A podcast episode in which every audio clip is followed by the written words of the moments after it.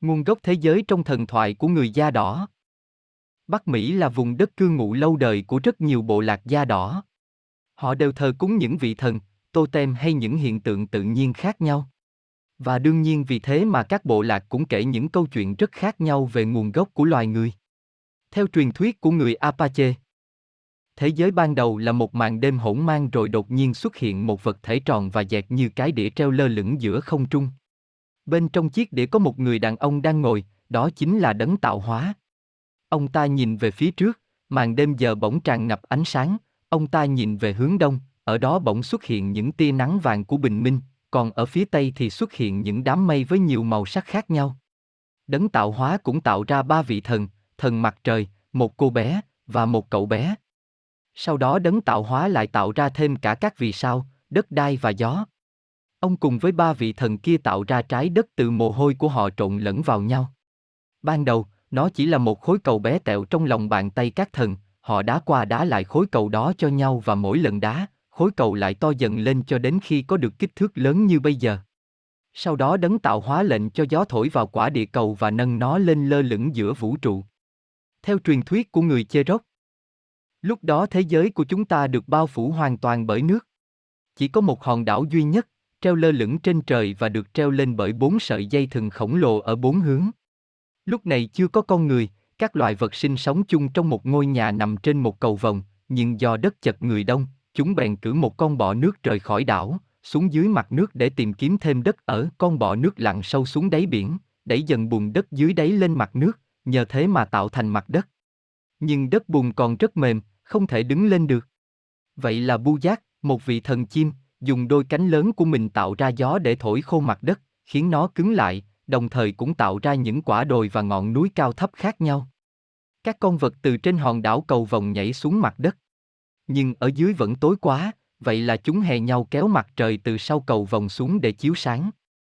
Mặt trời sáng và nóng quá, không thể ở nguyên một chỗ được, vậy là chúng lại tạo ra một con đường từ đông sang tây để mặt trời di chuyển mỗi ngày và chia sẻ đều ánh sáng cho mọi khu vực.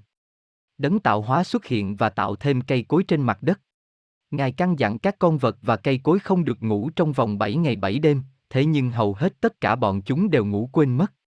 Duy nhất chỉ có con cú và báo Kuga là thức được, vì vậy từ đó chúng được ban cho khả năng nhìn rõ trong đêm tối.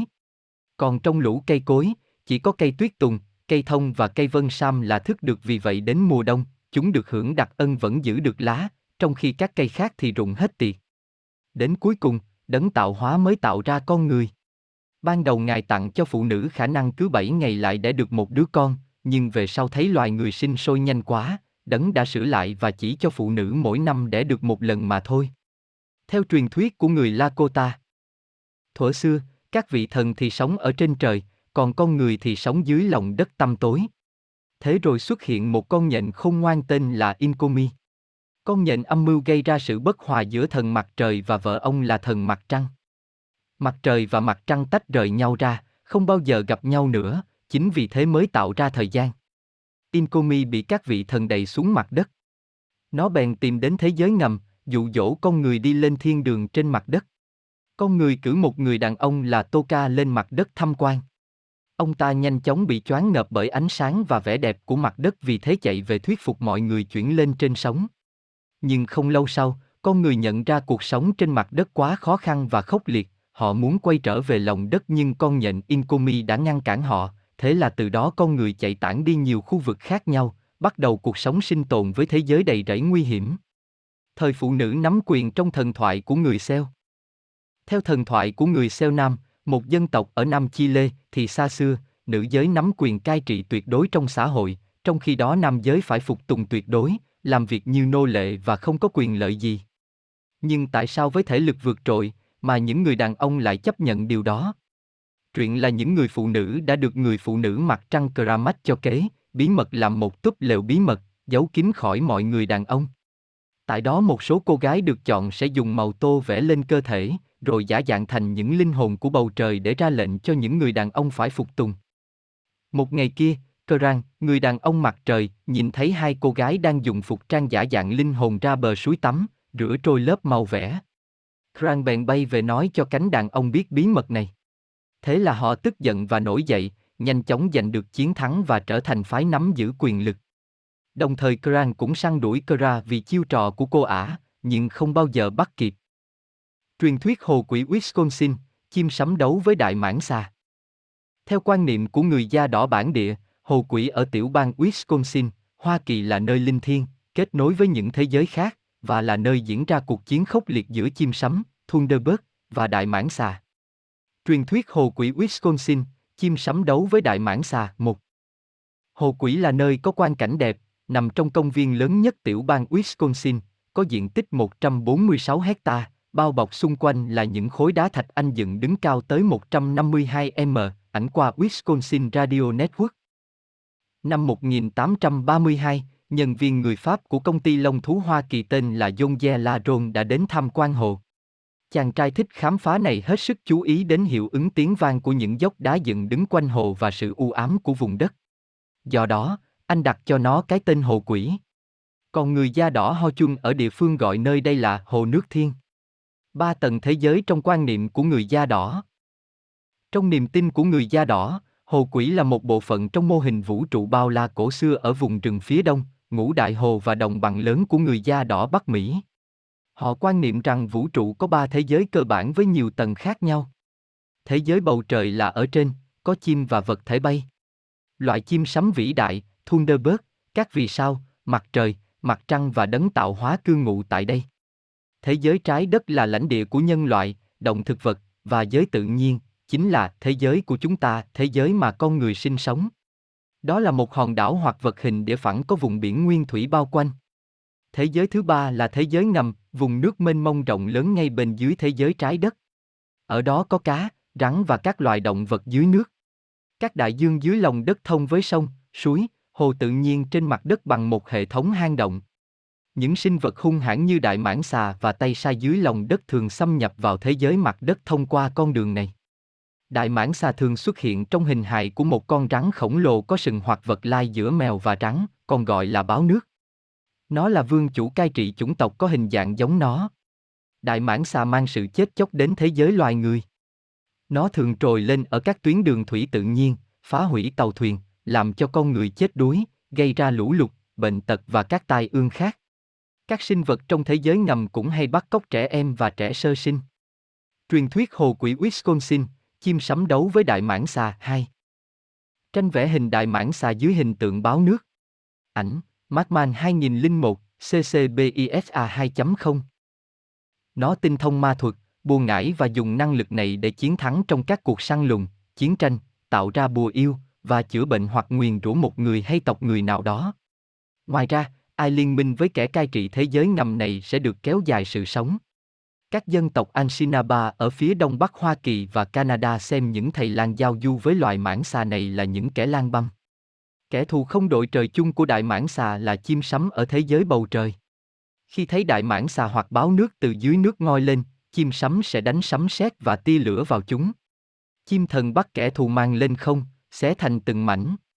Như người anh lớn của người da đỏ, những vị chim thần sấm sét luôn thay họ tiêu diệt những con rắn độc ác từ thế giới ngầm mỗi khi chúng dám ló đầu lên mặt đất. Nếu chim sấm không làm thế, thì những con rắn độc ác này sẽ tràn ngập trái đất, nuốt chửng loài người. Do đó, người da đỏ rất tôn kính chim sấm, cho đó là đồng minh của con người. Truyền thuyết hồ quỷ Wisconsin, chim sấm đấu với đại mãng xà 3. Tượng chim sấm bằng gỗ của người da đỏ Bắc Mỹ. Ảnh qua Ansin, Oregon. Những trận chiến oanh liệt tại Hồ Quỷ. Theo lời kể của một người Ho Chun, một trận đại chiến đã từng xảy ra giữa những con báo nước có xào huyệt ở dưới đáy hồ quỷ và chim sấm. Những vị chim thần bay cao trên mặt hồ, rồi phóng ra những mũi tên và sấm sét xuống mặt nước và lên các dốc đá. Những con quái vật dưới nước ném lên những tảng đá lớn và phun nước từ dưới đáy hồ. Truyền thuyết hồ quỷ Wisconsin, chim sấm đấu với đại mãng xà 4. Ảnh minh họa chim sấm và đại mãn xà của Russell Smith. Ảnh qua Spiriter.com Trận chiến đã làm bề mặt đá trên các dốc đứng quanh hồ bị nứt nẻ lởm chởm. Mặc dù chim sấm chiến thắng, nhưng vẫn có một vài báo nước còn sống và trốn trong hồ quỷ cho đến nay. Người da đỏ bản địa kể rằng, một người đàn ông Ho Chun đã nhìn ăn và cầu nguyện trên bờ hồ cho đến khi tinh linh nước có hình dạng giống mèo, có đuôi và sừng dài từ dưới nước nổi lên để ban cho ông ta thêm tuổi thọ. Trước đây người da đỏ bản địa đã đặt thuốc lá trên các tảng đá trên bờ hoặc ném nó xuống nước để làm lễ vật hiến tế cho tinh linh. Truyền thuyết hồ quỷ Wisconsin, chim sắm đấu với đại mãng xà, năm. Đại mãng xà có thiên địch là chim sắm. Ảnh qua có lan ác. Những người da đỏ của vùng ngũ đại hồ cũng có lịch sử hiến tế thuốc lá để tinh linh nguôi giận và không phá rối những chuyến đi của họ. Theo truyền thuyết của người Ho Chúc, một tinh linh nước đã làm cho băng tan chảy thành các con kênh của thung lũng Wisconsin Dells. Tinh linh nước này cũng tạo ra tất cả các thú săn và cây cối hoang dại trong khu vực từ cơ thể của mình, rồi lặn xuống cái hố không đáy bên dưới hồ quỷ. Tinh linh này là con rắn màu xanh lá cây bảy đầu. Nó bắt người Ho Chun phải hiến tế cho nó những cô gái xinh đẹp nhất. Một năm nọ, tinh linh yêu cầu tù trưởng phải hiến tế con gái mình. Lúc đó, một người anh hùng tên là River Chiêu đã bí mật hợp sức với một cụ già để nuôi đội quân chiến đấu với con rắn. River Chiêu được thần cá mách bảo phải tấn công vào điểm yếu của con rắn là con mắt trái nằm trên cái đầu chính giữa, vào ngày hiến tế, River Chiêu đã lừa tinh linh mắt vào lưới. Sau đó, anh dùng con dao đâm vào con mắt đó, giết chết tinh linh. Sau đó, River Chiêu kết hôn với con gái tù trưởng, lập nên ngôi làng Âu River Boton. Con quái vật Wendigo đây là con quái vật đáng sợ bậc nhất tại khu vực Bắc Mỹ, nỗi kinh hoàng của những bộ lạc thổ dân và những người đi rừng. Wendigo rất thích ăn thịt người. Và có lẽ niềm vui thích duy nhất của nó, mục tiêu sống duy nhất của nó chỉ là ăn thịt người để thỏa mãn cơn đói bất tận. Người ta miêu tả con quái vật này có thân hình cao lớn, khoảng 7, 15 feet, lưỡi dài, mắt màu xanh hoặc vàng, miệng đầy răng nanh và móng vuốt đầy đủ trên đôi tay dài ngoằng, một sinh vật hoàn hảo được sinh ra để xé xác những con mồi. Tuy to lớn, nhưng Wendigo rất nhanh nhẹn. Các giác quan của nó đều cực kỳ nhạy bén, cộng thêm việc thích nghi rất tốt trong môi trường thời tiết khắc nghiệt khiến Wendigo trở thành một thợ săn đáng sợ trong các khu rừng miền Bắc nước Mỹ và Canada. Wendigo không có thói quen kết liễu con mồi ngay lập tức mà nó thích vần con mồi cho đến khi họ kiệt sức vì chạy, hoảng loạn vì những tiếng kêu thét của nó. Nó thích gặm nhậm nỗi sợ hãi của con mồi rồi kéo họ về hang để ăn dần. Có thể nói, Wendigo là sự kết hợp hoàn hảo giữa tính hung bạo khát máu của một con thú và sự gian xảo, tính toán của một kẻ đi săn. Đừng nghĩ Wendigo là một sinh vật cục súc, nó thông minh hơn bạn tưởng nhiều đấy. Wendigo thường đánh bạn với những động vật ăn thịt khác trong rừng như gấu, chó sói, đại bàng và thường chia sẻ thịt người cho chúng. Một con Wendigo càng lớn thì tầm ảnh hưởng của nó đến khu rừng càng mạnh mẽ. Nó có thể sử dụng những sức mạnh đen tối của rừng như một pháp sư thực thụ loại này thành tinh rồi. Vậy Wendigo bắt nguồn từ đâu? Có truyền thuyết cho rằng, con Wendigo đầu tiên là một thổ dân đã phản bội lại bộ lạc và ăn thịt người. Từ đó dần dần tiến hóa thành loại quái vật này. Cũng có truyền thuyết thì kể rằng khi một bộ lạc bị kẻ thù xâm lược, họ đã đến cầu xin sức mạnh đen tối từ ác thần trong rừng. Ác thần đã biến những chiến binh của bộ lạc thành Wendigo để chiến thắng kẻ thù, thế nhưng họ cũng đánh mất linh hồn và mãi mãi sống cuộc đời của loài quái vật khát máu. Cũng có những kẻ điên rồ mong muốn được trở thành Wendigo để sở hữu sức mạnh. Chúng tập cách ăn thịt đồng loại hoặc nhìn đói nhiều ngày và đi vào rừng sâu tìm gặp Wendigo. Wendigo sẽ nhận nuôi chúng và dần già, cơ thể chúng cũng mọc lông và móng vuốt như những con Wendigo thực sự. Tuy bất khả xâm phạm và sở hữu nhiều sức mạnh, nhưng không phải là không có cách giết Wendigo.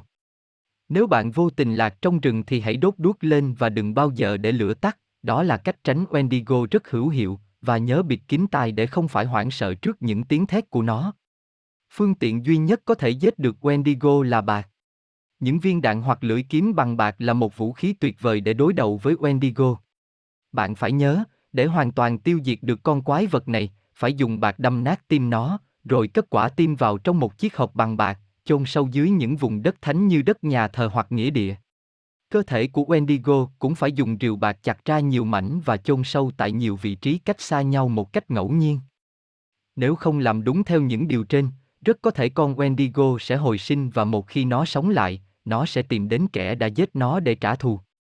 Một cái chết vô cùng khủng khiếp là thứ con Wendigo sẽ dành tặng kẻ đã giết nó. Loài chim huyền thoại Thunderbird, chim sắm. Đây là một sinh vật huyền thoại phổ biến khắp khu vực Bắc Mỹ, được rất nhiều các bộ lạc thổ dân nơi đây tôn thờ. Thunderbird còn gọi là chim sắm, được miêu tả là một con chim giống với một con đại bàng khổng lồ với sải cánh rất lớn, nó cai quản gió bão và sấm sét. Mỗi lần vỗ cánh, Con chim có thể tạo ra những cơn giông tố hay sấm, những tia sét, và từ mắt của nó có thể phóng ra những tia sét. Đây là một sinh vật mạnh mẽ và thông minh, có quyền năng tạo ra những cơn bão và điều khiển thời tiết theo ý nó. Thunderbird cũng sở hữu một sức mạnh thể chất cực kỳ khủng khiếp. Thức ăn ưa thích của nó là cá voi, và đôi khi là người. Thunderbird trị vì toàn bộ bầu trời, và các sinh vật biết bay. Nó có một mối thù không đội trời chung với các loài sinh vật dưới nước, đứng đầu bởi con rắn sừng khổng lồ, Great Horned Snake. Mỗi lần chúng giánh nhau thì thường xảy ra bão tố và vòi rồng, và dĩ nhiên, kẻ thua thiệt nhất là con người. Nhìn chung với mấy sinh vật dạng này thì tốt hơn hết là tôn thờ chúng nó chứ đừng dại tìm cách đối đầu nếu không muốn cháy đen người. Trên các cây cột gỗ totem của thổ dân châu Mỹ, Thunderbird thường được đặt ở vị trí cao nhất, thể hiện tầm vóc và lãnh địa của sinh vật này. Lamando pedula, cái tay lông lá. Lamando pedula, cái tay lông lá thuộc về một người Anh điên, tộc da đỏ Bắc Mỹ, bị xử tử ở Mexico thế kỷ 19. Xác của ông ta bị chặt ra và đem chôn tại một nghĩa trang của người da đỏ. Thế nhưng cái tay thối rữa và lông lá của ông ta đã sống lại và bỏ đi khắp nơi. Nó thường trốn dưới gầm giường và tóm lấy chân con người bắt đi. Đó là lý do vì sao người phương Tây rất kỵ việc thò chân ra khỏi giường khi đang ngủ. Tuy chỉ là truyền thuyết thành thị, tuy nhiên vẫn có một số người khẳng định họ đã từng nhìn thấy La Mando Pedula trong nhà của mình. Tinh linh của bảo tố Ia trong thần thoại Lakota. Iia là tinh linh của bão tố và sấm sét, em trai của thần nhện Ictomi. Là một kẻ vô cùng hung dữ, Iia trong hình hài cơn bão, sẽ nuốt chửng bất cứ thứ gì cản đường. Nhưng nếu có kẻ nào đủ dũng cảm để vượt qua gió bão, vào đến vùng mắt bão giáp mặt với Iia, kẻ đó sẽ được an toàn. Iia sống dưới nước với mẹ mình, Un. Iia còn được coi là hiện thân của gió Bắc, hiện thân của mùa đông, nạn đói và bệnh tật, đối nghịch với làn gió năm ấm áp của Okaga. Iia cũng là kẻ địch của Thunderbird. Mốt mang, người bướm. Mốt mang, người bướm, theo đồn đãi là một sinh vật lạ, không có đầu, mắt đỏ rực, hai cánh dài. Điều kỳ lạ là nó không cần vẫy cánh mà vẫn bay được một cách nhẹ nhàng. Loài vật này hay cảnh báo tai họa cho con người. Có nhiều trường hợp loài chim này xuất hiện nhiều ở các nơi xảy ra động đất, sóng thần, tai họa lớn, và nó là nhà tiên tri của thế giới vì nếu nó bay ở đâu thì sẽ báo hiệu tai họa ngay lập tức ở đó. Đây là một sinh vật bí ẩn gây ra nhiều nỗi hoang mang, sợ hãi cho người dân Tây Virginia, Mỹ. Có rất nhiều người dân quả quyết về sự tồn tại của mốt mang. Họ miêu tả nó có hình dạng gần giống người, cao khoảng 1m8 đến 2m, có một đôi cánh rộng màu đen và đôi mắt đỏ rực như ác quỷ. Người ta chỉ thấy mốt mang xuất hiện vào ban đêm. Mỗi khi bay nó lại phát ra những tiếng kêu rít the thé vô cùng đáng sợ. Chưa có một báo cáo nào về việc con người bị mốt mang tấn công hay giết hại, tuy vậy sự mất tích và những cái chết bất thường của lũ chó mèo, gia súc vào ban đêm khiến người dân trong vùng quy hết trách nhiệm cho mốt mang. Sinh vật này rốt cuộc ở đâu mà ra, có rất nhiều giả thuyết nhưng cho đến nay vẫn chưa ai có đáp án chính thức, và mốt mang tồn tại chủ yếu vẫn chỉ qua những lời đồn đại của người dân địa phương. Ngày 12 tháng 11 năm 1966, mốt mang được 5 người nông dân nhìn thấy lần đầu tiên khi họ đang đào huyệt cho đám tang. Lần thứ hai mốt mang xuất hiện ở West Virginia vào ngày 14 tháng 11 năm 1966, khi ông Neil Patrick đang xem TV thì con chó của ông bỗng tru lên những hồi dài. Ông ra ngoài bất chợt gặp một sinh vật mắt đỏ, quá sợ hãi, ông liền chạy vào nhà lấy súng nhưng không đủ can đảm. Sáng hôm sau, con chó của ông biến mất, ông nghĩ chắc là mốt mang bắt nó. Một ngày khác, một đôi vợ chồng đi thăm bạn đã bắt gặp mốt mang. Ngay sau đó, vợ chồng họ quay trở lại cùng cảnh sát nhưng tất cả đã biến mất mà chả để lại một dấu vết gì. Đêm ngày 16 tháng 11 năm 1966, bà Michelle Bennett bỗng nhìn thấy một luồng ánh sáng đỏ kỳ lạ xuất hiện, đó là mốt mang. Quá sợ hãi, bà liền ôm đứa con 2 tuổi của mình chạy sang nhà hàng xóm. Ngay sau đó họ nghe thấy tiếng rít và ánh mắt đỏ ngầu của mốt man quét qua cửa sổ phòng khách. Ngày 27 tháng 11 năm 1966, Connie Carpenter đang trên đường từ nhà thờ về nhà thì bắt gặp mốt man đuổi theo. Nó cụp đôi cánh lại và lao theo chiếc xe của cô gái này, nhưng chỉ trong giây phút thì đổi hướng. Loài vật này được biết đến nhiều nhất với vụ sập cầu ở Plisade làm 46 người chết, 9 người bị thương. Trước đó, loài vật này đã đậu ở đó nhiều lần khiến nhiều người phải nói với chính quyền địa phương. Ở Nhật những công nhân nhà máy điện hạt nhân Fukushima đã thấy nó trước khi có sự cố ở nhà máy năm 2011. Ở Mexico trước khi phát một dịch tả và nó cũng đã xuất hiện. Có nhiều người nghĩ nó là cú to, người ngoài hành tinh, hay đơn giản chỉ là trò lừa bịp. Evaki, nữ thần bóng tối. Evaki, còn gọi là Iwaki, là nữ thần bóng tối của người Ba Cai, một dân tộc ở vùng Amazon. Bà cất giữ mặt trời trong một cái nồi. Mỗi buổi sáng Evaki mở nắp nồi để mặt trời thoát ra và tỏa sáng cho thế gian. Vào buổi tối bà sẽ lại cất mặt trời vào nồi. Evaki cũng là nữ thần của giấc ngủ. Thuở xưa chỉ có loài tắc kè có thể ngủ. Evaki đã lấy đi khả năng này và chia sẻ cho muôn loài. Còn loài tắc kè vì mất ngủ nên mắt sưng lồi lên. Evaki là cô của cặp anh hùng song sinh Kerry và Ken. Linh vật của Evaki là loài dơi. Sipleg Bear. Sinh vật giống loài gấu này thường xuất hiện trong truyền thuyết của một số bộ lạc bản địa với cái tên Kaksitu Thác hoặc Yakawaki. Tuy được mô tả mang hình dạng giống gấu nhưng kích cỡ của nó phải to bằng một con voi ma mút. Nó được gọi là Sipleg Bear, tạm dịch, gấu chân cứng, bởi chân sau của nó luôn thẳng đuột khiến nó không thể gập chân và nằm xuống được. Mỗi lần muốn nghỉ ngơi, nó chỉ có thể đứng tựa vào một thân cây lớn. Chưa kể kích cỡ khổng lồ, người bản địa còn truyền miệng nhau rằng con vật có một cặp nanh dài có thể xuyên thủng một lúc bảy người.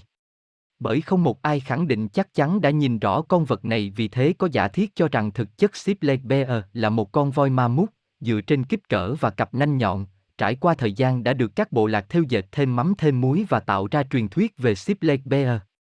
Nhìn chung thì thổ dân cũng có thể chém gió hoặc do hút nhiều cỏ quá. Quái thú A khúc của người Eskimo trong thần thoại của người Eskimo có một sinh vật tên gọi A khúc, một con thú lai giữa chó sói và loại cá voi sát thủ. Nếu bạn lang thang ở vùng Alaska, Canada hay Greenland và bắt gặp những dấu chân chó sói đi hướng thẳng ra bờ biển hoặc dấu chân sói xuất hiện từ ngoài biển hướng vào bờ, thì không phải là dấu chân của một con sói tuyết bình thường đâu, mà đó là A Khúc, con quái vật cực kỳ nguy hiểm và hung dữ, một kẻ săn mồi làm chủ cả trên đất liền lẫn dưới mặt nước. A Khúc rất xấu xa, nó sẵn sàng ăn thịt những người Eskimo dám đến gần khu vực của nó để bắt cá, hoặc tấn công cả khi bạn chỉ nằm ngủ gần mép nước. Đôi khi, A Khúc mò vào tận trại của người Eskimo để cướp phá và ăn bất cứ sinh vật nào ở gần nó. Nói về nguồn gốc của sinh vật này, người Eskimo kể về một người đàn ông bản địa có tình yêu một cách si mê với biển. Cả ngày anh ta ở ngoài biển và chỉ trở về làng khi mặt trời lặn. Dân làng cho rằng anh ta bị điên và cấm không cho về làng nữa. Người đàn ông đói khát và căm giận dân làng, anh ta gia nhập một bầy sói hoang và sống như một con sói, cho đến lúc thèm nhớ biển cả quá, anh lao mình xuống biển và trở thành một con cá voi sát thủ. Tuy vậy, mối thù với dân làng vì đã đuổi anh ta đi vẫn chưa nguôi ngoai, mỗi khi đói bụng, anh ta lại lên bờ, hóa thành một con chó sói và ăn thịt những người dân. Loài quỷ biển Kalupiki trong thần thoại Eskimo Kalupiki là một loài quỷ biển trong thần thoại của người Eskimo. Kalupiki có mái tóc dài, nước da xanh và những móng vuốt dài. Mụ là loài nữ quỷ chuyên bắt cóc trẻ em. Kalupiki trở thành đối tượng để các ông bố bà mẹ đem ra dọa nạt những đứa trẻ hư thích trốn đi chơi một mình. Kalupiki mặc một chiếc amautic, loại áo lông có túi sau lưng để điều trẻ em mà phụ nữ Eskimo thường mặc. Các ông bố bà mẹ thường dặn dò lũ trẻ khi chơi gần mặt nước nếu nghe thấy những tiếng vo ve thì đó là Kalupiki sắp xuất hiện. Họ cho rằng Kalupiki bắt cóc trẻ con để ăn thịt, nhưng cũng có người lại kể mụ thích khiến lũ trẻ ngủ say rồi giấu chúng vào một nơi bí ẩn. Mụ hút năng lượng của lũ trẻ để duy trì tuổi thanh xuân, giữ cho mái tóc được mượt và làn da xanh bóng. Câu chuyện về Kalupiki được sử dụng để ngăn trẻ em đi lang thang một mình, kẻo Kalupalik đưa bọn trẻ trong Amaltic của mình dưới nước và giữ chúng mãi mãi. Phù thủy Raven Mocker trong truyền thuyết của thổ dân Cherokee. Đây là loại phù thủy, mà thực sự cũng chẳng biết nên gọi sinh vật này là phù thủy hay là quái vật nữa, tà ác và đáng sợ nhất trong truyền thuyết của những người thổ dân Cherokee ở Bắc Mỹ. Nó có thể được coi là một loại ma cà rồng của người Cherokee bởi sở thích hút máu và ăn tim sống của con người. Điều đáng sợ đó là Raven Mocker hoàn toàn có thể trà trộn và sống giữa con người vào ban ngày, chỉ khi đêm xuống nó mới hiện nguyên hình là con quái vật nửa người nửa quạ hoặc một khối cầu rực lửa, bay lang thang khắp vùng và moi tim những kẻ xấu số, những người già yếu bệnh tật và sắp tới số chết. Chính vì thế, Bất cứ khi nào người Cherokee nghe thấy tiếng kêu thảm khốc của Raven Mocker len lỏi trong từng cơn gió đêm, tức là sắp có người trong gia đình phải chết. Raven Mocker là con quái vật khát máu và luôn thèm khát trái tim người. Nó thích tra tấn, hành hạ nạn nhân trước khi moi tim họ.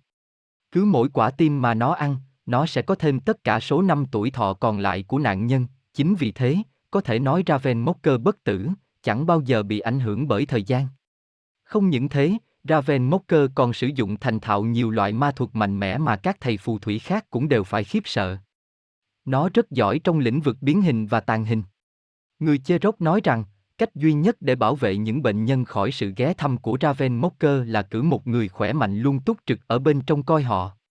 Còn cách duy nhất để tiêu diệt Raven Mocker có lẽ là tấn công vào lúc nó đang ở trong hình dạng con người, đương nhiên việc phát hiện ra kẻ nào trong làng là Raven Mocker cũng vô cùng khó khăn.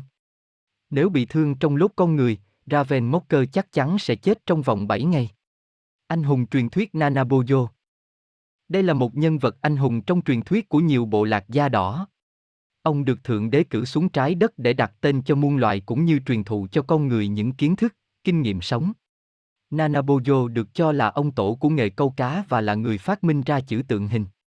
Ngoài ra, ông cũng còn là một vị thần lừa lọc, có khả năng thiên biến vạn hóa, thường xuất hiện trong lốt thỏ. Câu chuyện nổi tiếng nhất về Nanabojo liên quan đến việc ông tiêu diệt một con quái vật trắng khổng lồ. Thuở bấy giờ trên trái đất có một con rắn rất lớn và hung ác, sinh con đẻ cái và hoành hành khắp nơi. Một ngày nọ, Nanabojo đi săn trở về thì không thấy cậu em họ ở cùng đâu nữa, trên mặt đất thì hằn rõ dấu vết khổng lồ của con rắn. Thấy có biến, Nanabojo ngay lập tức vác vũ khí, băng rừng băng núi, lần theo dấu vết quái vật, đến tận một cái hồ nước lớn và lạnh lẽo tên là hồ Manitou, thuộc địa phận Canada bây giờ. Nhìn xuống đáy hồ, Nanabojo có thể thấy rõ ràng hang ổ của con quái vật. Ở đó có vô số những linh hồn độc ác, lũ tay sai của con rắn. Và ở chính giữa hang ổ là con rắn khổng lồ đang quấn chặt lấy xác chết của người em họ. Nó có cái đầu đỏ như máu tươi, đôi mắt như hai ngọn lửa còn những lớp vảy lấp lánh thì có vẻ vô cùng cứng cáp. Tuy vậy Nanabojo vẫn quyết tâm trả thù cho người em họ. Nanabojo ra lệnh cho những đám mây biến đi và bắt những cơn gió phải ngừng thổi, ông lại nhờ mặt trời chiếu thêm nhiều ánh nắng hơn nữa. Chẳng mấy chốc không khí đã trở nên oi bức, nước hồ sôi sùng sục vì nóng, lũ quái vật không chịu được phải ngoi lên. Chúng chui vào dưới những bóng râm của cánh rừng bên cạnh để tránh nóng, không hề ngờ rằng một trong những gốc cây ở đó chính là Nanabojo biến thành. Ông đợi con rắn ngủ say rồi rút cung tên bắn trúng tim nó.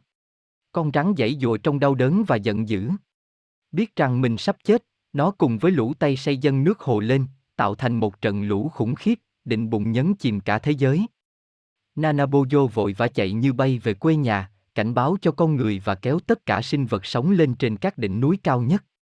Nước vẫn cứ dâng lên ngày một cao, chẳng mấy chốc, các đỉnh núi cũng bị nước nuốt chửng. Nanabojo bèn lấy các cây gỗ to, ghép lại thành một cái bè khổng lồ để mọi sinh vật lên đó tránh lũ. Trải qua nhiều ngày, cuối cùng nước cũng rút dần, mọi người qua được kiếp nạn đều hết thảy vui mừng, chỉ có lũ dư đảng tay sai của con rắn lớn còn sót lại phải vội và trốn vào sâu trong đáy hồ, sợ hãi Nanabojo và từ đó cho đến nay không bao giờ dám ra khỏi hang ổ nữa. Thạch yêu nuôi u nuôi hay còn gọi trong tiếng Anh là Stonenlad, là một gã thạch yêu trong thần thoại của người da đỏ Cherokee. Trông tự như một con người với lớp da đá tảng, hắn còn là một phù thủy quyền năng với tài phép và khả năng chữa lành nhờ sở hữu một chiếc gậy thần. Tuy nhiên hắn cũng rất nguy hiểm, thường xuyên săn bắt con người để ăn thịt. Mình đồng da sắt là vậy nhưng Nui Unui có một yếu huyệt, đó là hắn không thể đỡ nổi cảnh người phụ nữ hành kinh. Trong một câu chuyện dân gian, khi hắn chuẩn bị tấn công một ngôi làng, vị thầy lang đã tập hợp bảy người phụ nữ đang hành kinh ra đón khách. Trong thấy cảnh tượng đó, Nui Unui choáng váng đầu óc, xây sẩm mặt mày, thổ huyết và lăn ra chết.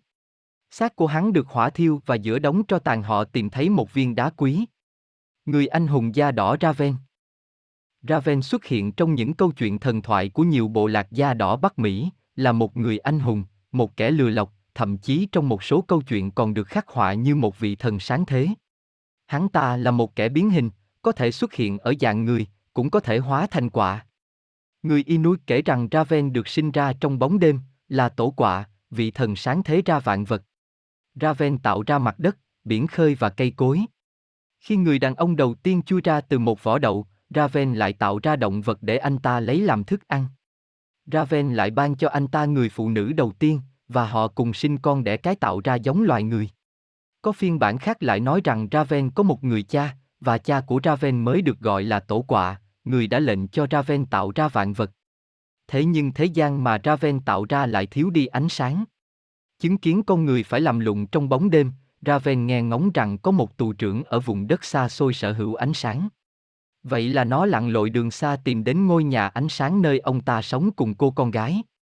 Raven hóa thành con cá nhỏ, lẫn vào dòng nước mà cô con gái uống, khiến cô ta không chồng mà chữa rồi sinh ra một đứa con chính là Raven giả dạng.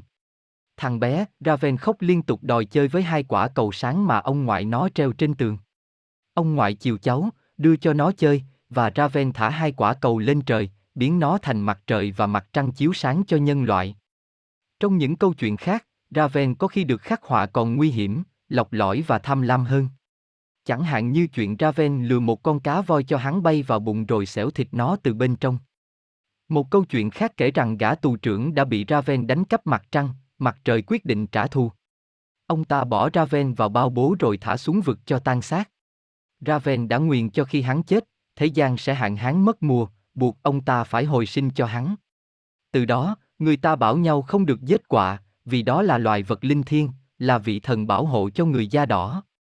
Người phụ nữ bò trắng Tesanwin Đây là một nữ thần quan trọng trong tín ngưỡng của các bộ lạc người Siao ở Bắc Mỹ. Truyện kể rằng khi xưa, các bộ lạc gặp phải một nạn đói vô cùng khủng khiếp. Thú rừng và cây trái đều không có, những người da đỏ đứng trước nạn diệt vong. Một buổi sáng, có hai chiến binh nọ được bộ lạc cử đi tìm thức ăn. Họ rong rủi qua những cánh đồng và vùng núi trong nhiều ngày. Tưởng như hết hy vọng, hai chiến binh bất chợt nhìn thấy một người phụ nữ xinh đẹp đang tiến về phía họ. Nàng có mái tóc đen nhánh và làn da trắng muốt, khoác trên người một bộ áo bằng lông bò cũng một màu trắng toát. Tuy đói rã họng ra rồi nhưng nhìn thấy gái xinh, lại giữa đồng không mông quạng không ai để ý, một trong hai chiến binh nảy sinh tà tâm, muốn thịt cô gái lạ mặt. Người còn lại thì quách tỉnh hơn, can rằng, ở giữa chốn hoang vu này mà tự nhiên xuất hiện nữ nhân xinh đẹp như thế, không phải là thần thánh thì cũng là yêu quái, sư phụ, à nhầm, anh bạn, chớ làm liều. Không nghe lời khuyên can của đồng đội, anh thanh niên lao đến ông lấy nữ nhân định dở trò đội bại, bất ngờ một làn khói trắng bao phủ hai người, khi khói đã tan, anh thanh niên chỉ còn là bộ xương người trắng héo.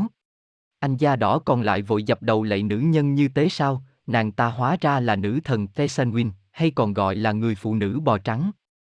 Nàng trấn an anh gia đỏ rằng anh ta là người tốt nên sẽ không bị trừng phạt gì cả. Nàng dặn anh quay về báo với bộ lạc không phải lo lắng, ta mang đến thông điệp từ vùng đất của loài bò. Hãy quay trở về, báo với dân tộc của anh chuẩn bị tiếp đón ta. Bảo với tù trưởng của các người hãy dựng một ngôi lều nghỉ với 24 cái cột chống làm chỗ ở cho ta. Sau đó, Tesanwin đến với bộ lạc của chàng chiến binh và được tiếp đón với đầy đủ nghi thức, mặc dù họ đói đến nỗi chẳng có gì để mời nữ thần ăn ngoài nước uống. Nữ thần đã truyền dạy cho họ bảy nghi thức quan trọng như nghi thức dựng lều mới, nghi thức đám cưới, nghi thức công nhận một cô gái trở thành phụ nữ. Đó đều là những nghi thức cộng đồng quan trọng trong đời sống, góp phần làm nên nét văn hóa riêng của người Siao. Sau đó, nữ thần lại trao tặng cho người Siao ống điếu Chanupa, đại để là một cái ống hút to tổ bố mà dân làng sẽ truyền tay nhau hút chung trong các nghi thức quan trọng. Họ tin rằng hút thuốc từ cái ống điếu này sẽ giúp họ giao tiếp với các vị thần, họ hút cần chăng. Trước khi bỏ đi, nữ thần Tesanwin cũng để lại cho bộ lạc cả một đàn bò để giúp họ qua được nạn đói. Nàng hứa rằng, khi một con bò màu trắng ra đời, nàng sẽ quay trở lại với người Siao, báo hiệu một thời kỳ hòa bình và thịnh vượng cho tất cả những tộc người sinh sống trên vùng đất này. Chẳng biết truyền thuyết đó có ứng nghiệm hay không, nhưng kể từ đó những con bò trắng, bò bi sần trở thành một biểu tượng thiêng liêng nhắc nhở những người da đỏ nơi đây về sự tái sinh và phước lành. Nữ thần hòa bình và thiên nhiên Wap vùng Lakota Trong thần thoại vùng Lakota, Wap là một nữ thần, tinh linh của hòa bình và thịnh vượng, và cũng là nữ thần của thiên nhiên. Bà là con gái của Oai tinh linh của mặt trời, và tinh linh mặt trăng Hanlipioi. thổi khởi nguyên, các vị thần đều cư ngụ trên thiên giới của Scan, thần bầu trời. Thế giới cực kỳ vắng lặng, chỉ có thần gió Tết và bốn người con của ông, Eia, thần gió Tây, Yata, gió Bắc, Yanpa, gió Đông, và Okaga, gió Nam. Wop được sang cử xuống trái đất dưới hình dạng một ngôi sao băng, sau khi tiếp đất, Wop hiện thân thành một cô gái xinh đẹp tuyệt trần. Ngay lập tức, những người con của Tết bắt đầu tranh cãi để tỏ tình với Wop, thậm chí là đánh nhau, chỉ trừ có Okaga là không bị cuốn vào cuộc tranh cãi. Yata, gió Bắc, là kẻ kiêu ngạo và nóng nảy nhất trong bốn anh em, đã tỏ tình trực tiếp với Wop. Nhưng Wop từ chối, và bảo gia ta hãy chỉ dành tình cảm với cô như anh em chứ không phải vợ chồng. Wop trở thành hiện thân của trung tâm trái đất, người mang đến sự sinh sôi và phát triển cho vạn vật. Chiếc váy của cô là màu xanh của cây cỏ, núi rừng. Mỗi lần bị gia ta chạm vào, nó đều bị đóng băng và tàn lụi. Chỉ nhờ sự giúp đỡ của Okaga thì nó mới được phục hồi và tươi tốt trở lại. Chính điều này tạo ra sự luân chuyển bốn mùa. Để tránh né sự tấn công quẩy Ata, Wap liên tục mở rộng bộ đồ cây cỏ của mình ra thật rộng, thật rộng. Điều này đã giúp sự sống được trải ra khắp thế giới. Cuối cùng, Wap đã đem lòng yêu Okaga. Hai người kết hôn và cư ngụ trong một ngôi nhà nơi trung tâm trái đất. Về sau, Wap đã xuất hiện trước người dân Lakota với hình dạng một con trâu trắng, dạy người dân Lakota cách trồng trọt và yêu thương vạn vật. Kẻ lừa đảo coi ót Coi ót là kẻ lừa đảo tinh ranh nổi tiếng bậc nhất của rất nhiều bộ tộc da đỏ Bắc Mỹ, chủ yếu là các bộ tộc miền Trung và Tây Hoa Kỳ. Hình dạng của gã được dựa trên loài chó rừng coi ót, nhưng đôi khi cũng được nhân hóa như một gã chó đi bằng hai chân. Mỗi dân tộc kể một kiểu về coi ót, nhìn chung thì hắn chỏ mũi vào đủ thứ chuyện, từ chuyện tạo ra trời đất, mặt trời mặt trăng, đến chuyện đời sống con người, đâu cũng thấy hắn nhảy vào phá đám. Ba vai trò chính của coi ót thường thấy trong các câu chuyện thần thoại Bắc Mỹ là kẻ thông thái, kẻ phá đám, kẻ lừa lọc. Đầu tiên hãy nói về coi ót với vai trò phá đám. Chẳng hạn như trong thần thoại khởi thủy của tộc Navajo, có bốn vị thần sáng thế, mang bốn màu sắc, lam, trắng, vàng, đen, tạo ra tổ nam, tổ nữ và hai con coi ót, một già một trẻ. Con coi ót trẻ còn được gọi là cuồng nộ vì bản chất hung tận nham hiểm của hắn. Bốn sinh vật đầu tiên du hành qua bốn chiều không gian cũng mang bốn màu đen, vàng, lam, cuối cùng đến thế giới trắng là hoàn hảo nhất để an cư lạc nghiệp, chính là thế giới của chúng ta bây giờ. Cặp vợ chồng tổ tiên sinh con đẻ cái, rồi cùng coi ót già và các vị thần kiến tạo thế giới, tạo ra mặt trời, mặt trăng, ngày tháng và bốn mùa. Họ chơi mảnh, giấu không cho coi ót cuồng nộ biết, khiến gã ta tức giận nguyền cho mặt trời và mặt trăng không thể đi song hành, khiến cho lịch dương và lịch âm lệch nhau, bốn mùa khi đến sớm khi đến muộn, và mưa gió cũng chẳng theo một trật tự nào nữa. Ban đầu không có cái chết, linh hồn có thể trở ngược lại cơ thể, nhưng coi ót cuồng nộ lại khiến cho cái chết xuất hiện, và hắn chỉ thản nhiên giải thích rằng nếu không có cái chết thì thế gian sẽ quá đông đúc, chẳng còn chỗ mà sống nữa. Đến khi họ tạo ra các vì sao từ những hòn đá lấp lánh, sắp xếp cho các vì sao thật đẹp như một bức hoa văn. Thì gã coi ót cuồng nộ lại xuất hiện và hất một đùm đá lấp lánh lên trời, khiến cho cả bầu trời sao hỗn độn, chiếc mờ chiếc nhạt. Với một số bộ tộc, coi ót lại được coi như kẻ thông thái. Chẳng hạn như thần thoại khởi thủy của tộc Rao, một phiên bản coi ót già cỗi và điềm đạm gọi là ông mang coi ót xuất hiện từ cõi thinh không, và ông đã cùng hai con vịt mắt đỏ tạo nên mặt đất, cỏ cây, sinh vật và loài người. Ông cũng dạy họ cách lao động và tạo ra các bộ lạc với các ngôn ngữ khác nhau. Một câu chuyện khác lại kể về năm con sói muốn lên trời và được gã coi ót thông thái giúp đỡ bằng cách bắn những mũi tên lên không trung, tạo thành đường lên trời. Coi ót cùng năm con sói lên đó và gặp hai con gấu. Năm con sói muốn ở lại cùng hai con gấu để người đời nhớ đến mình, nên coi ót thu các mũi tên trở về mặt đất, để lại bảy con vật trên trời tạo thành chòm sao đại hùng tinh. Và cuối cùng, ta bàn đến vai trò kẻ lừa lọc của coi ót với những mẫu chuyện dân gian hài hước về những trò nghịch ngợm lọc lõi của hắn. Mấy chuyện kiểu này thì nhiều hơn cả tuyển tập trạng quỳnh, nên thôi đành chọn một câu chuyện để thuộc vậy. Chắc người bản địa ức lắm khi bị cướp đất, nên họ mới nghĩ ra chuyện coi ót lừa mấy anh Tây Lông. Chuyện kể rằng coi ót trộm rượu whisky của mấy anh Tây Lông, uống say rồi bị bắt, mãi mới thoát được. Hắn trả đũa bằng cách treo tiền lên cây rồi nhân lúc mấy anh Tây Lông cưỡi la đi ngang qua, coi ót rêu rao rằng hắn có cây mọc ra tiền. Mấy anh Tây Lông tưởng thật, đòi đổi cây tiền lấy bầy la. Coi ót đồng ý cái rụt, dẫn bầy la đi rồi trong mấy ngày gã chén bằng sạch mấy con vật tội nghiệp. Còn lại mấy anh Tây Lông với cái cây tiền, đợi mấy hôm trời không mọc tí sen nào, liền hẹn nhau chặt cây xem biết đâu có tiền giấu bên trong. Lúc bấy giờ họ mới biết rằng mình đã bị coi ót lừa một vố. Sinh vật kỳ dị trong thần thoại Chile, Cuchivilu. Một sinh vật kỳ dị trong thần thoại Chile. Cuchivilu mang thân trên của loài lợn và thân dưới là cái đuôi cá. Có thể gọi nó một cách dân dã là lợn biển cũng được. Là một loài thủy quái, Cuchivilu vẫn mang một số đặc trưng của loài lợn, bằng chứng là nó ưa sống tại những vùng nước bùn lầy gần biển và thích nằm ngâm mình cả ngày dưới lớp bùn dày đặc. Một con Cuchivilu cái có thể đẻ một lứa 12 con. Món ăn khoái khẩu của chúng là các loại cá, ngao, sò, ốc. Tuy có vẻ vô hại nhưng thực tế Cuchivilu gây ra khá nhiều phiền phức cho những ngư dân trong vùng, khiến mọi người đều căm ghét sinh vật này.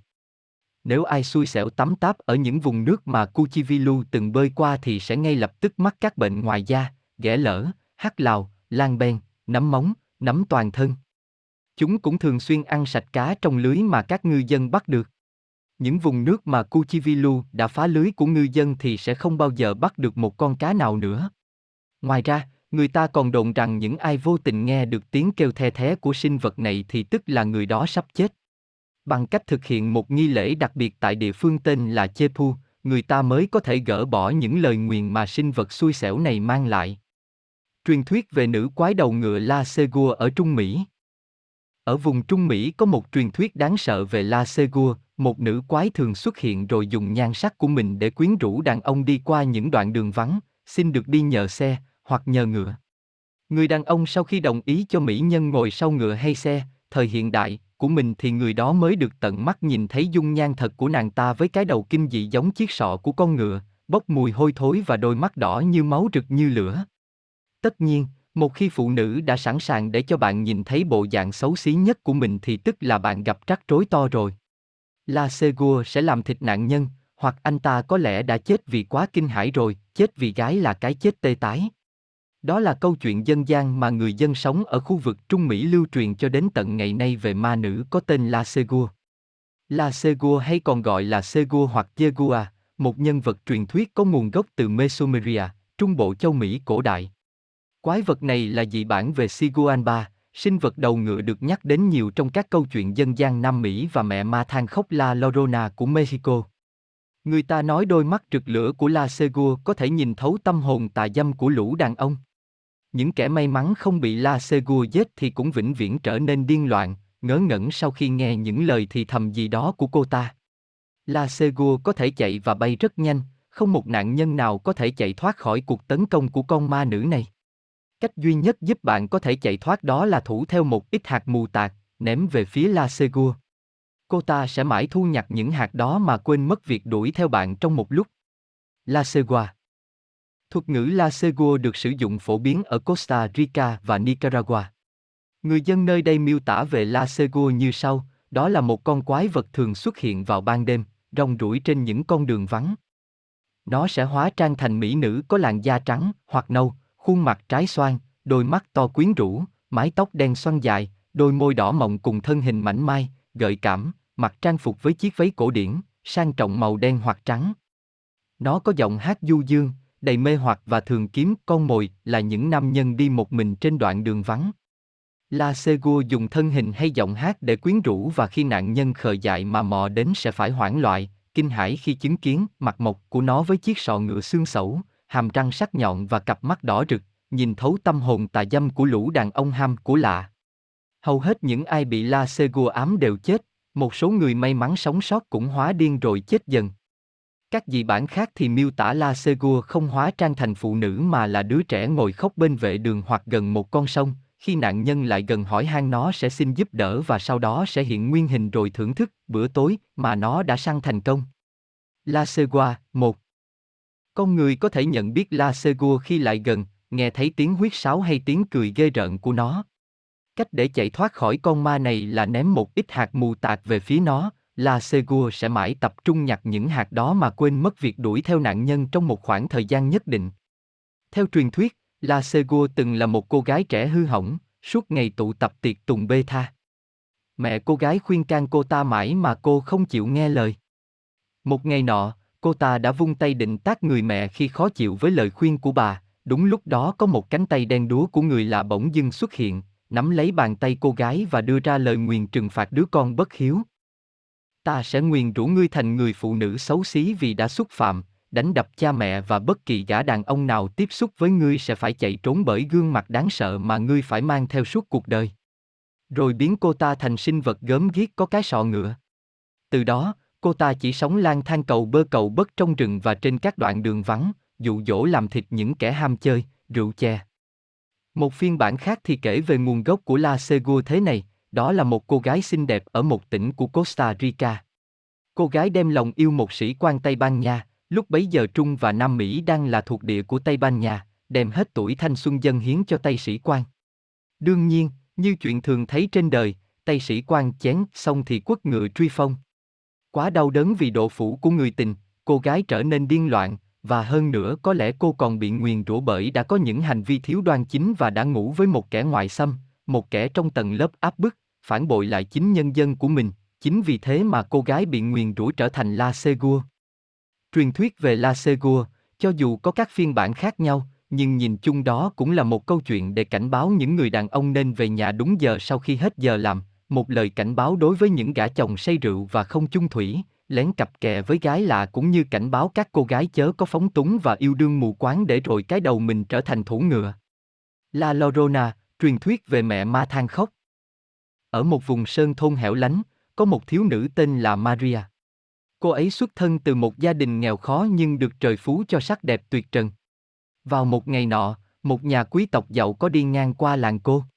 Khi được nhìn thấy Maria, chàng quý tộc đã say mê Maria và ngược lại, Maria cũng bị vẻ đẹp chàng quý tộc mê hoặc.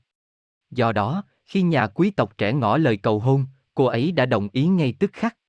Gia đình Maria rất xúc động khi con gái mình được gả vào gia đình trăm anh thế phiệt nhưng cha của nhà quý tộc ấy lại hoàn toàn phản đối cuộc hôn nhân này vì tầng lớp xuất thân của Maria.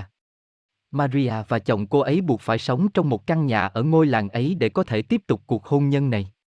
Cuộc sống họ tưởng chừng như hạnh phúc nhưng ngay sau khi Maria hạ sinh cho chồng hai người con trai thì người chồng dần dần rời xa gia đình để du lịch, phiêu lưu. Khi người chồng trở về nhà, anh ta chỉ chú ý tới đứa con của mình còn Maria thì không. Nàng nhận ra rằng người chồng đã hết yêu nàng. Vào ngày kia, anh ta dẫn tình nhân trở về ngôi làng để tạm biệt đứa con và ruồng bỏ Maria mà đi. Maria đau khổ và tuyệt vọng trước sự phản bội ấy. Nàng điên dại mất hết lý trí mà mang hai đứa con của mình ra bờ sông Rio Grande. Cô đã dìm chúng trong cơn thịnh nộ mù quáng.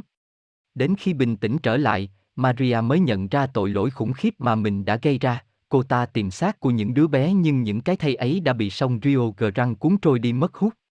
Vài ngày sau đó, Maria đã tự tử bên bờ sông, nơi mà cô ta đã giết chết đứa con mình. Linh hồn Maria không được siêu thoát cho đến khi cô ta tìm thấy những đứa con của mình. Mắc kẹt giữa cõi trần và cõi âm, cô ta lang thang đi tìm những đứa con bị mất.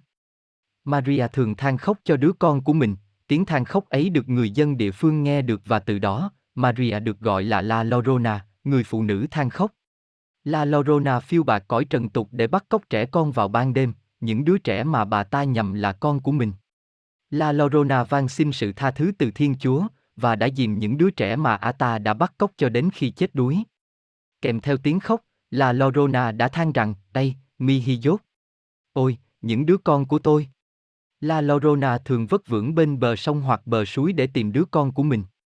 Nhiều người tin rằng những tiếng khóc ai oán của La Llorona thường mang lại điềm gỡ hay thậm chí mang lại cái chết cho người nghe, tương tự như Bense trong thần thoại Seo. Nếu ai đó nghe tiếng khóc La Llorona gần bên thì cô ta đang ở rất xa với người nghe, còn nếu ai nghe tiếng khóc La Llorona ở rất xa thì cô ta đang ở rất gần người ấy.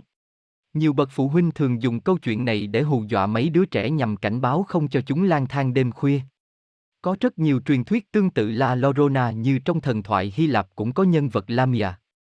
Nữ thần Hera sau khi phát hiện chồng mình, thần Zeus, đã có quan hệ ngoại luồng với Lamia, nữ hoàng xứ Libya, nữ thần đã giết sạch những đứa con của Lamia mang trong mình dòng máu của thần Zeus. Lamia đau đớn tột cùng và biến thành con quái vật chuyên đi bắt cóc và ăn thịt trẻ em.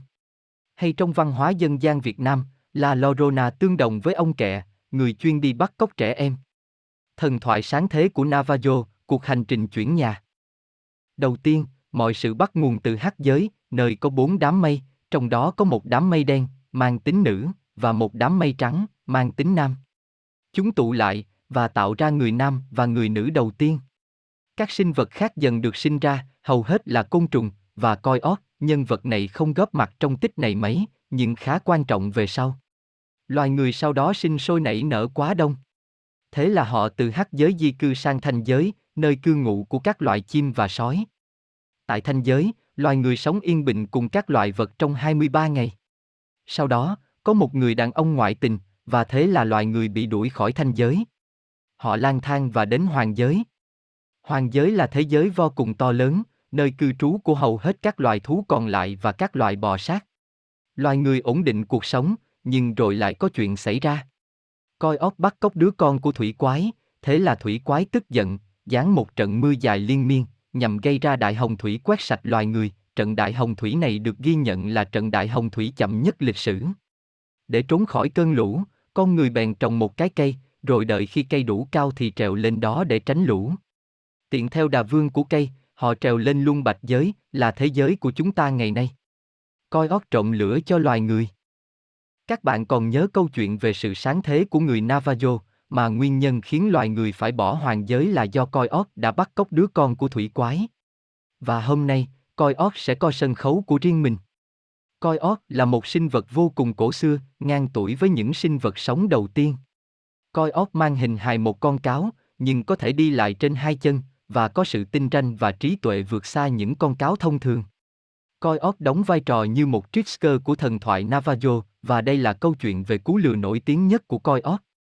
Vào thời xa xưa, ngọn lửa nằm dưới sự canh gác nghiêm ngặt của ba hỏa thể. Chúng từ chối chia sẻ nguồn năng lượng này với các giống loài khác. Một mùa đông nọ, vô số sinh mệnh đã chấm dứt trong giá lạnh, đặc biệt là loài người, những sinh vật tương đối yếu ớt. Thấy thế, coi ót bèn quyết tâm mang ngọn lửa về để cứu loài người.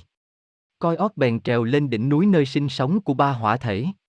Chàng cáo nhà ta nhanh chóng bị phát hiện, nhưng do lúc này coi ót di chuyển trên bốn chân, nên chúng nghĩ đây chỉ là một con cáo bình thường đang đi kiếm ăn và không hề đề phòng. Suốt nhiều ngày, coi ót quan sát các hỏa thể canh chừng đống lửa, học được cách duy trì ngọn lửa, và thời điểm các hỏa thế đổi ca gác. Chàng cáo nhận ra thời điểm thuận lợi nhất chính là ca đổi gác lúc bình minh, khi người gác ca trước kiệt sức sau một đêm, còn người gác ca sau thì chưa tỉnh táo. Coi bèn tập hợp một đội ngũ các loài động vật để thực hiện điệp vụ trộm lửa cho loài người. Đầu tiên, coi ót tranh thủ lúc ca đổi gác bình minh, nhảy đến đống lửa, ngoạm lấy một thanh củi cháy rồi chạy xuống chân núi, các hỏa thế cuốn cuồng đuổi theo kẻ trộm. Một tên tóm được đuôi coi ót, làm phần lông đuôi cháy bạc trắng, lý do loại cáo giờ chóp đuôi màu trắng. Coi ót bèn ném thanh củi cho sóc. Và thế là chú sóc trở thành mục tiêu săn đuổi của ba hỏa thể. Sóc đặt ngọn lửa lên lưng để chạy cho nhanh. Thế nên lưng sóc bạc trắng và đuôi thì con xù lên. Đến khi ngọn lửa quá nóng, sóc truyền lại cho sóc chuột. Nhưng chú sóc chuột nhát gan đến mức khi đứng đờ ra, thành ra bị các hỏa thể đuổi sát đến nơi thì mới chạy. Sóc chuột bị một hỏa thể cào trúng, nên trên lưng in thành ba vết bạc trắng. Sóc chuột lại ném cho ếch, ếch dùng hết sức bật một cú ra khỏi tầm tay hỏa thể, nhưng phần đuôi bị hỏa thể dứt đứt. Thế nên loài ếch mất đuôi.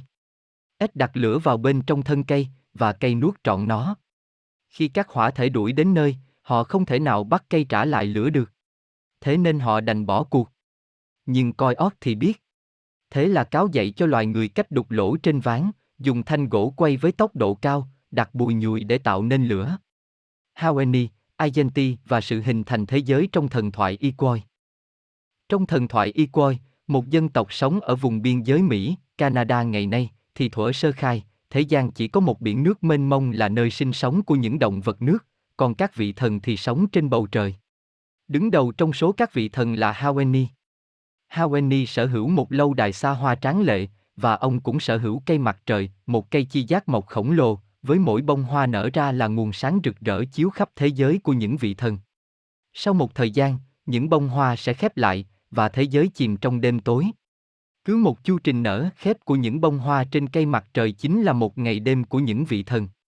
Haweni cũng sở hữu hai con chó khổng lồ để canh gác cây thần, lưỡi của chúng khi liếm vào da thịt ai thì có thể gây ra những vết thương đau đớn, hoặc chữa lành mọi vết thương. Và một ngày kia, một nữ thần tên là Agenti, còn gọi là Atansit, xuất hiện. Bà cùng cha mình sinh sống phía bên kia bầu trời. Cha của Agenti là vị thần đầu tiên chết, và trước khi ra đi, ông đã chỉ cho con gái mình thấy tương lai. Và nữ thần bèn tìm đến Haweni để xin làm vợ ông. Haweni bèn đặt ra thử thách cho Agenti, và thử thách quan trọng nhất là bà phải phải cởi bỏ tất cả y phục và nấu một nồi cháo ngô trong một cái nồi không có vung.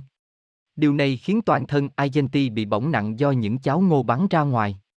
Sau đó, Haweni cử hai con chó khổng lồ của mình đến, liếm những phần cháo bị bắn ra trên da của Agenti, khiến nữ thần càng thêm đau đớn, nhưng bà vẫn cố hoàn thành món ăn. Thế là Haweni đã bảo hai con chó chữa lành cho Agenti, rồi kết hôn với bà. Nhưng cuộc hôn nhân không mấy hạnh phúc khi thần sao băng Gasindetha và thần chiến tranh Ereskoki liên tục tán tỉnh Agenti. Tuy nữ thần vẫn một mực chung thủy nhưng Haweni vẫn nổi cơn ghen.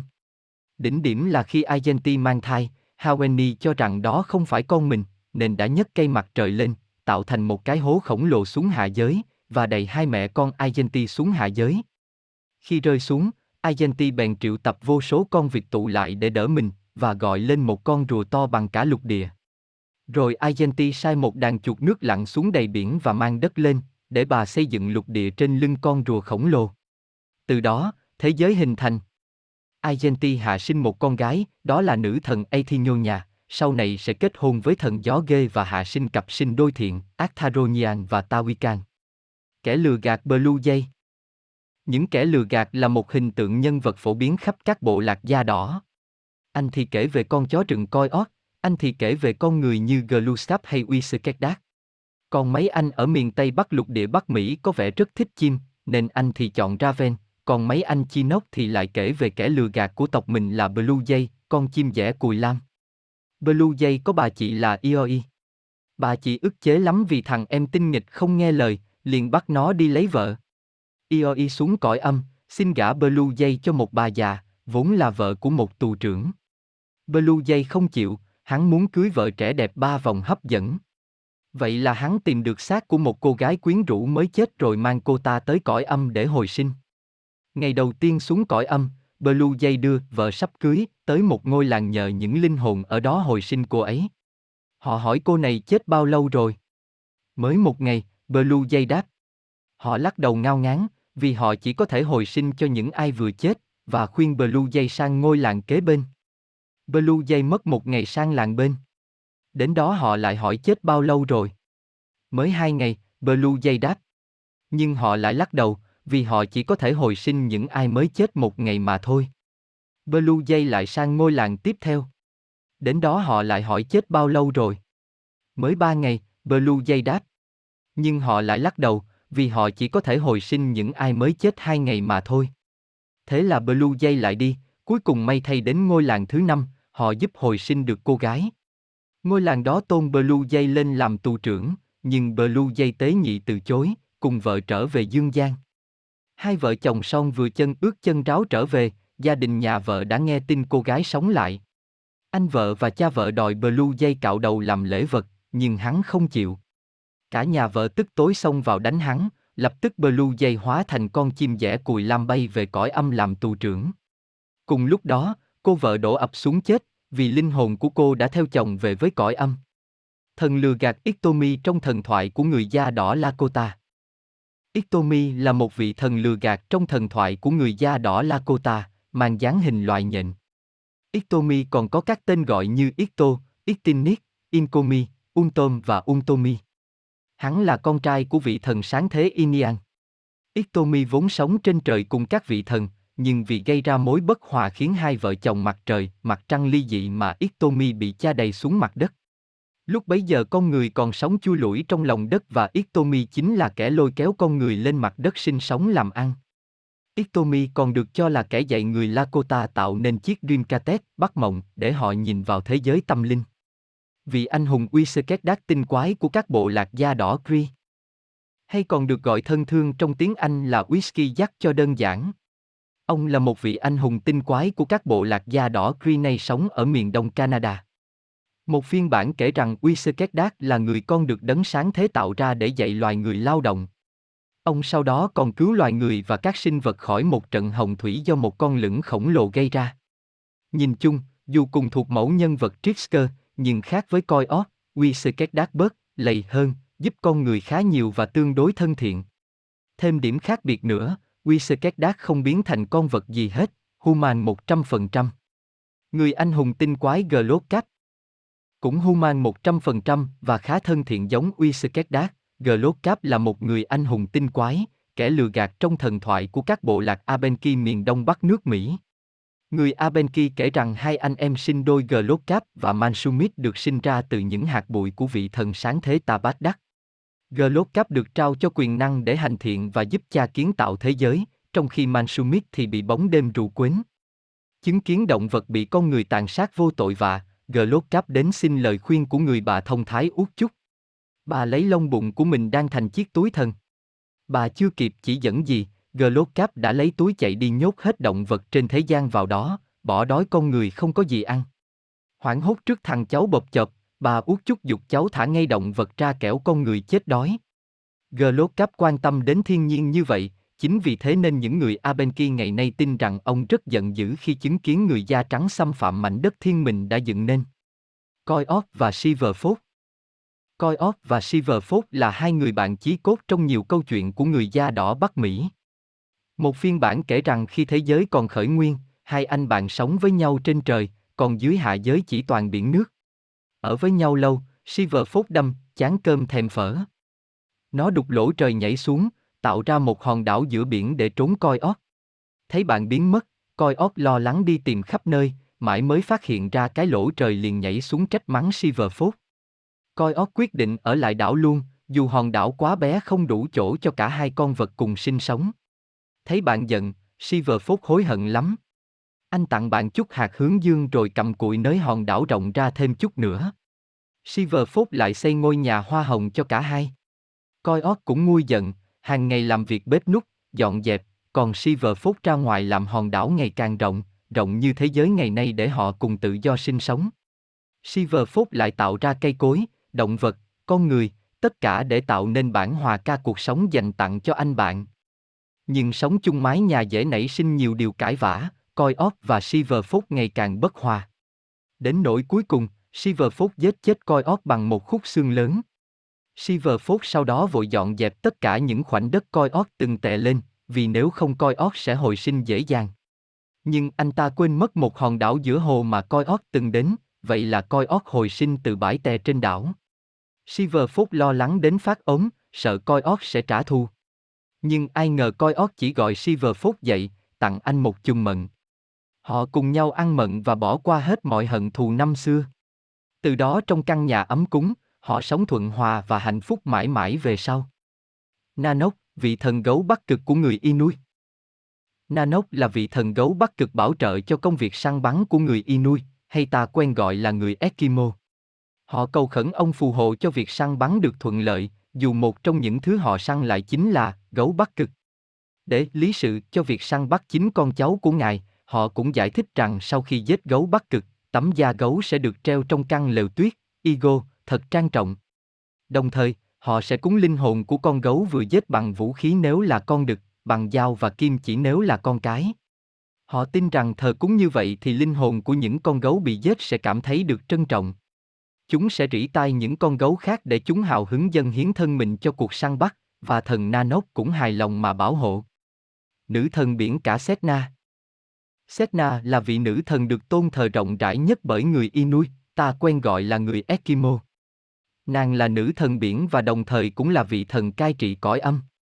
Setna vốn là một nữ khổng lồ, con gái của vị thần sáng thế Anguta.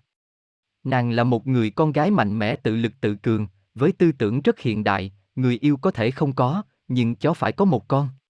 Chính vì vậy mà nàng khước từ mọi lời cầu hôn của trai tráng đến từ các bộ lạc, khước từ mọi chàng rể tiềm năng mà cha nàng sắp đặt. Thay vào đó, nàng cưới một con chó và có với nó những đứa con. Cha nàng, thần Anguta giận lắm, giết chết ông con rể rồi nhân lúc trên thuyền ông bê nàng lên ném thẳng xuống biển. Nàng chấp chới bấu víu lấy mạng thuyền, liền bị cha chặt đứt những ngón tay. Setna chìm xuống biển nhưng không chết mà hóa ra đuôi cá và vây, giúp nàng sinh tồn dưới nước, còn mỗi ngón tay của nàng hóa thành một loài sinh vật biển. Nàng trở thành nữ thần biển, liền gây ra một cơn bão lớn cuốn cả cha nàng xuống đáy biển và bắt ông phục vụ nàng. Vì người Inuit cũng quan niệm cõi âm, gọi là Aklivun, nằm ở đáy biển, nên Setna cũng trở thành vị nữ thần cai quản cõi âm. Còn cha nàng, thần Anguta đáng kính bị giáng cấp xuống thành ông lái đò đưa người chết về âm phủ. Sau khi người chết được thanh tẩy ở Aklivun, họ sẽ được lên Quy Linh, vùng đất của mặt trăng, tức cõi vĩnh hằng. Một phiên bản khác lại kể nàng cưới một người đàn ông nhưng cuối cùng té ra hắn là một con chim hóa thành người, ngày ngày hắn chỉ cho Setna ăn độc món cá khiến nàng phát ngán. Anguta thấy con gái không hạnh phúc liền giết chết thằng con rể rồi lôi đầu con gái lên thuyền. Một phiên bản khác mang rợ hơn kể rằng lý do Setna bị ném xuống biển lại là nàng nổi máu thèm ăn thịt người. Nhân có bố mẹ ở trên thuyền, nàng sực luôn hai cánh tay của bà mẹ rồi sực tiếp một cánh tay của ông bố. Và cha đã phải đẩy nàng xuống biển, để rồi câu chuyện tiếp theo hệt như phần trước. Setna là một nữ thần hung hăng và khó đoán. Chính vì vậy, người Inuit phải cầu nguyện Setna không chỉ mong sống yên bể lặng, mà còn xin nàng thả những sinh vật biển khỏi vòng bảo vệ của mình cho những cuộc săn của họ. Sự tích mặt trời, mặt trăng và vì sao của người Inuit Người Inuit, Eskimo, kể rằng, ngày xưa có hai anh em, anh trai Anigan và em gái Malina sống trong một ngôi làng. Hồi nhỏ họ sống cùng nhau, nhưng lớn lên anh trai đến ở khu lều của hội anh em bạn chú, còn em gái sống cùng hội chị em bạn gì. Càng lớn, Malina càng xinh đẹp, khiến Anigan nảy sinh thú tính với cô em gái. Một đêm nọ, Anigan lẻn vào khu lều phụ nữ và cưỡng hiếp Malina. Đêm hôm sau hắn lại quay lại, nhưng lần này Malina đã cảnh giác bôi cho vào tay để khi Anigan cưỡng hiếp cô lần thứ hai, cô vả vào mặt hắn để lại vệt cho đen đánh dấu. Ngay khi hắn rời đi, cô đốt đuốc sang khu trại của đàn ông và phát hiện ra Anigan với vết tro trên mặt. Malina nổi giận, lấy dao xẻo hai bầu vú của mình quẳng vào mặt hắn, rồi bỏ chạy. Anigan cầm đuốc đuổi theo cô tới cùng trời cuối đất, lên tận trên trời và hóa thành hai vị thần. Anigan là thần mặt trăng còn Malina là nữ thần mặt trời. Mặt trời vẫn phải chạy trốn mặt trăng mỗi ngày và mãi mãi. Lúc bấy giờ, Túc Lốc là một người anh hùng chính nghĩa, là kẻ thù của Anigan quyết định lên trời dùng nước thần để dập tắt ánh sáng của Anigan. Dù căm ghét anh trai, nhưng Malina hiểu rằng ánh sáng của hắn mất đi sẽ khiến con người khốn khổ. Cô buộc lòng phải gắn kết với anh ta một lần duy nhất, tạo thành nhật thực và khiến túc lốc bị mặt trời và mặt trăng bánh mì kẹp thịt. Túc lốc vỡ ra làm trăm mảnh, trở thành những vì sao. Nữ thần biển Saner của người Inuit Trong thần thoại Inuit, Sana là nữ thần của biển sâu và cõi chết Aklivun. Có rất nhiều origin khác nhau của Sana có thể tranh giải với Haman về khoản này, nhưng tất cả đều có một điểm chung quan trọng, mọi người tự tìm nhé, dễ tìm lắm. Origin 1 Setna là con của Anguta, thần chết, và là một nữ khổng lồ. Một lần, cô ta đã tấn công cha mình do quá đói, đừng hỏi tại sao, mình chịu, nhưng bị Anguta phản đòn đập ngất xỉu. Anguta sau đó chèo thuyền chở Setna ra giữa biển, ném xuống Aklivun, miền đất sâu dưới đáy biển của những linh hồn. Nhưng Setna tỉnh dậy, bám vào mạng thuyền. Anguta bèn lấy mái chèo đập đứt ngón tay của Setna, và cô rơi xuống Aklivun và thành người cai quản nơi đây. Máu từ ngón tay bị đứt của Setna tạo ra các loại hải cẩu, hải tượng, hải sư. Origin 2 Setna là con gái một ông lão, không biết tên. Ông này muốn Setna lấy chồng, nhưng cô không chịu. Khi bị cha ép quá mức, Setna tuyên bố sẽ kết hôn với một con chó, lần nữa, mình chịu vụ này. Tức giận, ông bố trói con gái lại, mang ra biển vứt. Nhưng vừa rơi xuống nước, Setna lại bám vào mạn thuyền. Ông bố dùng mái chèo đậm đứt ngón tay của Setna, khiến cô rơi xuống nước và trở thành nữ thần đáy biển. Máu từ ngón tay cô tạo ra loài hải cẩu, hải tượng, hải sư. Origin 3 Setna là con của một ông lão đánh cá nghèo. Cô vô cùng xinh đẹp, khiến bao người mê đắm, thế nhưng Setna khước từ mọi lời cầu hôn. Cho đến một ngày, ngôi nhà của hai cha con Setna được viếng thăm bởi một lữ khách bí ẩn. Anh ta khoác một chiếc áo choàng đen tuyền từ đầu đến chân, giọng nói toát lên như tiếng gió từ những miền trời xa xôi nhất, từng bước chân toát lên vẻ uy quyền và cao quý. Anh ngỏ lời hỏi cưới Setna, với lễ vật là vô số vàng bạc châu báu. Cả Setna lẫn cha cô đều ưng thuận. Nhưng điều mà họ không biết, là người lữ khách bí ẩn kia, chính là Raven, thần quạ, vị thần sáng tạo bí ấn, kẻ lãng du, kẻ lừa gạt, chúa tể muôn hình. Trong đêm, Raven hiện hình thành một con quạ đen khổng lồ, cấp Setna đang say ngủ đến tận một đỉnh núi xa xôi. Tỉnh dậy, ông lão thấy con gái mình đã biến mất. Bằng một cách nào đó, Ông đã nhận ra kẻ viên thăm nhà mình là ai, và còn biết đường đến đỉnh núi nơi Raven cư ngụ. Ông bèn dông thuyền đến đón con gái. Nhưng không may cho ông, khi hai cha con vừa đoàn tụ, dông buồn về nhà, thì Raven phát hiện ra. Vị thần muôn dạng bèn cất lên những lời thiên, đánh thức những linh hồn dưới đáy biển sâu, tạo nên một xoáy nước khổng lồ, cuốn con thuyền dưới đáy biển. Kinh sợ trước sức mạnh của Raven, ông lão bèn quyết định hy sinh con gái, hiến tế cô cho Raven. Nhưng Setna bị hất xuống biển, cô đã kịp bám vào mạn thuyền. Ông lão bèn dùng mái chèo chặt đứt ngón tay cô, khiến cô rơi xuống nước và trở thành nữ thần đáy biển và cõi chết. Máu từ ngón tay cô tạo ra loài hải cẩu, hải tượng, hải sư. Thần Raven trộm sao? Trong khi coi óc ăn trộm lửa cho loài người, thì ở thần thoại Inuit, Raven, quả thần, còn một màn trộm bá hơn nhiều, đó là ăn trộm ánh sáng của những vì sao. Khi thế giới mới ra đời, thì bầu trời tối thui, không có lấy một tia sáng nào. Tất cả ánh sáng của thế gian nằm trong tay một lão già keo kiệt. Lão cất ánh sáng trong một cái hộp, đựng vào một cái hộp to hơn, lại cho vào cái hộp to hơn, rồi hộp to hơn. Raven quyết tâm đến đánh cắp ánh sáng để soi sáng cho thế gian, bèn bay đến chỗ lão già thám thính. Sau một hồi, Raven phát hiện ra lão ta có một cô con gái hằng ngày ra suối lấy nước, bèn nảy ra một kế.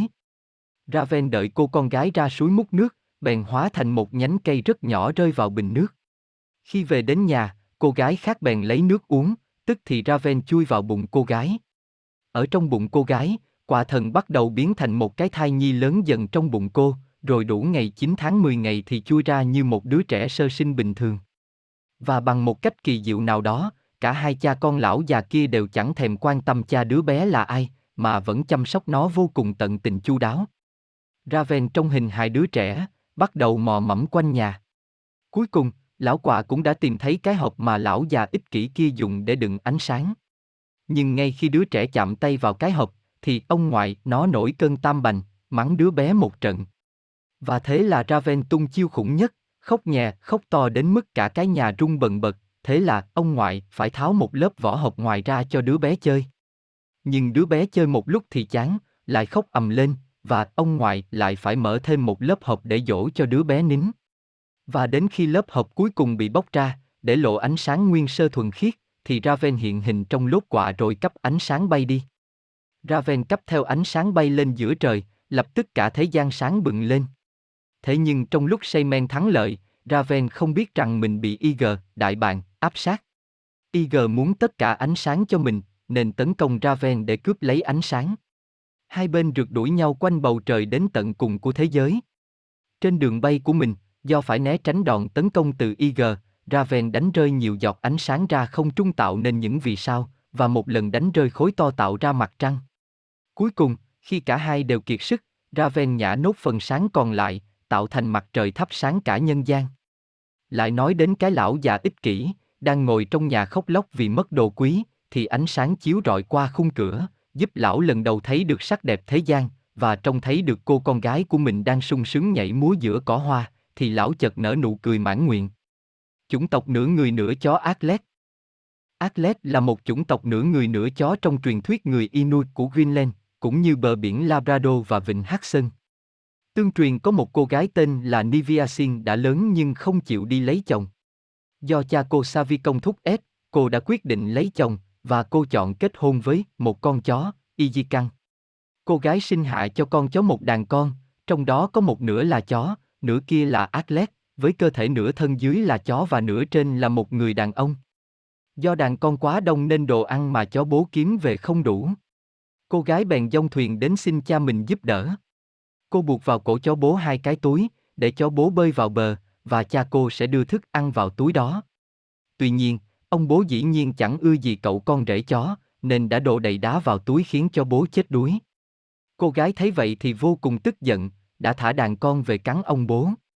Ông bố càng điên tiết, lừa cô con gái lên thuyền rồi hất cô ngã xuống biển, và trước khi ngã, những ngón tay của cha cô đã bị cắt lìa, khi chúng rơi xuống biển, biến thành cá voi và hải cẩu. Trước đó, vì Niviasin sợ cha cô có thể giết Atlet, cô gửi chúng vào đất liền và từ đó chúng sinh sôi nảy nở thành rất nhiều con người. Còn những con chó nhỏ mà cô gửi qua đại dương trên một chiếc thuyền tạm thời khác và chúng trở thành tổ tiên của người châu Âu. Atlivun, cõi âm của người Inuit. Tộc người Inuit, hay Eskimo, sống ở vùng Bắc Cực quan niệm rằng thế giới âm hồn nằm ở dưới đáy đại dương, bởi biển khơi đối với họ là một cõi rất linh thiêng huyền bí. Nơi đó họ gọi tên là Atlivun, nơi cư ngụ của những Tona, linh hồn của sinh vật, và Tupilak, linh hồn của người chết. Nó tọa lạc ở trung tâm đảo Bafin, được gọi là vương quốc ngầm của Setna, Aklivun. Đó cũng là chốn mà linh hồn của những người chết được đưa tới. Nữ hoàng của cõi âm Aklivun là nữ thần biển Setna. Tương truyền nàng vốn là một nữ khổng lồ con gái thần sáng thế Anguta với tư tưởng rất hiện đại, người yêu có thể không có, nhưng chó phải có một con. Chính vì vậy nàng cưới một con chó và có con với nó. Thần Anguta tức giận vô cùng, bèn giết con chó rể rồi đưa con gái lên thuyền và ném nó xuống biển. Setna chấp chới bấu víu lấy mạng thuyền, liền bị cha chặt đứt những ngón tay. Nàng chìm xuống biển nhưng không chết mà hóa ra đuôi cá và vây, giúp nàng sinh tồn dưới nước, còn mỗi ngón tay đứt rời hóa thành một loài sinh vật biển. Setna trở thành mẹ của mọi loài thủy sinh, kim chức nữ hoàng của cõi âm. Nàng dùng quyền lực lớn lao lôi cổ ông bố xuống cõi âm và giáng cấp thần Anguta trở thành lão lái đò, cùng nữ thần Pinga thay phiên đưa người chết xuống miền âm phủ. Người Inuit không kể nhiều câu chuyện cụ thể về thế giới người chết. Chỉ biết rằng các linh hồn được thần Anguta và Pinga đưa xuống cõi âm sẽ được giữ lại Aklivun một thời gian để thanh tẩy, sau đó rời đi đến Quy Linh tức mặt trăng, cũng chính là cõi vĩnh hằng. Chuyện kể rằng nữ thần biển cả Setna một lần nổi cơn giận dữ khi con người vi phạm điều luật cấm của bà. Bà sẽ giấu muôn thú khỏi thợ săn, khiến con người bắt đầu chết đói. Vậy là trong một nghi lễ xuất hồn, linh hồn của một pháp sư, Angakok, đã đi tới Aklivun để khuyên giải bà, và bà đồng ý thả những con vật ra. Nhưng trước tiên ông ta cần phải vượt qua được lũ chó canh và chỉ có Angakok mạnh nhất mới hoàn thành được nhiệm vụ này. Kalupalik một dạng ông ba bị của người Inuit.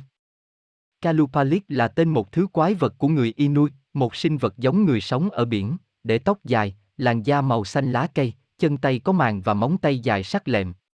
Kalupalik đeo amautic, một dạng túi mà cha mẹ người Inuit mặc để mang theo con cái. Chúng sẽ nằm chờ dưới nước để tóm mấy đứa trẻ lang thang chơi bời, không vâng lời cha mẹ bên mép nước. Câu chuyện được theo dệt nhằm ngăn trẻ em đi lang thang một mình, kẻo Kalupalik sẽ đưa bọn trẻ vào amautic của mình dưới nước và giữ chúng mãi mãi. Nhưng Kalupalik làm gì với những đứa trẻ bị bắt cóc? Một số người nói rằng họ ăn thịt chúng nhưng những truyền thuyết khác nói rằng họ đưa họ đến một hang động và đặt chúng dưới một câu thần chú ngủ mãi mãi. Họ nuôi sống năng lượng trẻ trung, ngây thơ của trẻ để được sống bất tử. Kalupik được cho là tạo ra âm thanh vo ve đặc biệt, do đó, chúng có thể bị phát hiện trước khi chúng xuất hiện. Con người được sinh ra từ cục huyết ngưng. Thần thoại người yêu, Đại bồn địa Hoa Kỳ. Trong câu chuyện về cách con người được tạo ra này, một bé trai được sinh ra từ cục huyết ngưng của một con trâu và kế thừa sức mạnh của con vật hùng mạnh này. Một dị bản khác của câu chuyện này là việc một cậu bé được sinh ra từ máu của một con vật thường dùng trong trò đấu chọi có tên Kanati và Selu, được kể bởi người Cherokee. Rất lâu về trước, một người đàn ông già tìm thấy dấu vết mà những con trâu để lại và lần theo chúng tới khi nó dừng lại, nơi mà ông tìm thấy một tảng huyết ngưng lớn và mang nó về nhà. Vợ ông đặt nó vào một ấm nước sôi, nhưng trước khi nước bắt đầu sôi, họ nghe thấy một tiếng khóc. Người đàn ông mở ấm nước và nhấc ra một đứa bé trai, bằng một cách nào đó được sinh ra từ tảng huyết ngưng. Cặp vợ chồng già đặt tên cho đứa bé trai là huyết ngưng và nuôi nấng nó như con trai. Cuối cùng, huyết ngưng cũng học được cách săn bắn. Cha của cậu vô cùng tự hào về khả năng lần theo dấu và giết những động vật khác nhau mỗi lần cậu ra ngoài, một con thỏ đuôi bông, rồi một con lửng, một con nai, một con nai sừng tấm, một con dê núi, một con trái cá, một con hải ly. Giờ đây họ có rất nhiều thức ăn. Một ngày nọ, Huyết Ngưng nói với người đàn ông già và vợ ông rằng cậu muốn ghé thăm một ngôi làng có nhiều người sống. Cậu hứa rằng cậu sẽ đi săn cho họ lần cuối cùng, một ngày một đêm, trước khi cậu rời đi, nên họ sẽ có rất nhiều thức ăn.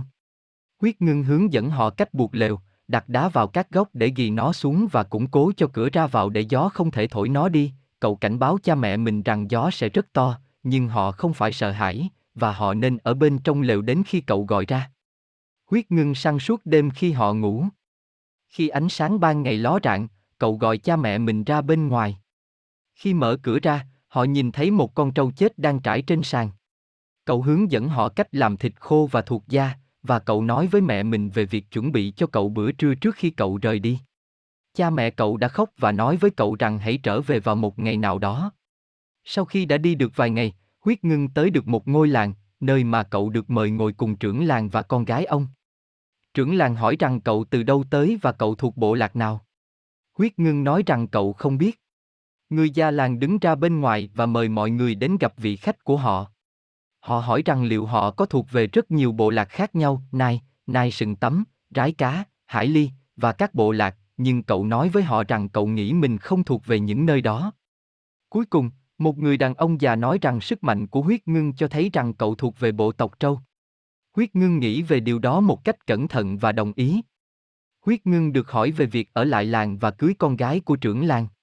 Vào đêm cưới, huyết ngưng hỏi cha vợ mình mang cho cậu một mũi tên, và ông đồng ý, cậu nói với ông rằng hãy gia cố tất cả những chiếc lều và giữ ấm cho những người ở bên trong, bởi vì một cơn bão lớn đang tới. Vào buổi sáng, huyết ngưng gọi cho người trưởng làng, người mà ra ngoài và tìm thấy những con trâu chết phía bên ngoài mỗi chiếc lều. Cả làng đường mời tới tham dự một bữa tiệc lớn. Một ngày nọ, một toán đi săn rời làng để tìm kiếm lũ trâu. Rất lâu về trước, huyết ngưng đã cảnh báo vợ mình rằng không được nói từ con nghé, khi cậu là một phần của bộ lạc nghé và nó là một phần của cậu. Khi toán săn sẽ thịt những chiến lợi phẩm, và một đàn trâu phi ngang qua. Vợ của huyết ngưng chỉ vào và hét lớn giết con nghé. Huyết ngưng nhảy lên ngựa và phi nước đại đi mất, hóa thành một con trâu. Mãi về sau, cậu vẫn chạy trốn cùng đàn trâu. Con nhện nước đem lửa của các Ani Hiuntika về cho con người, thần thoại người Cherokee.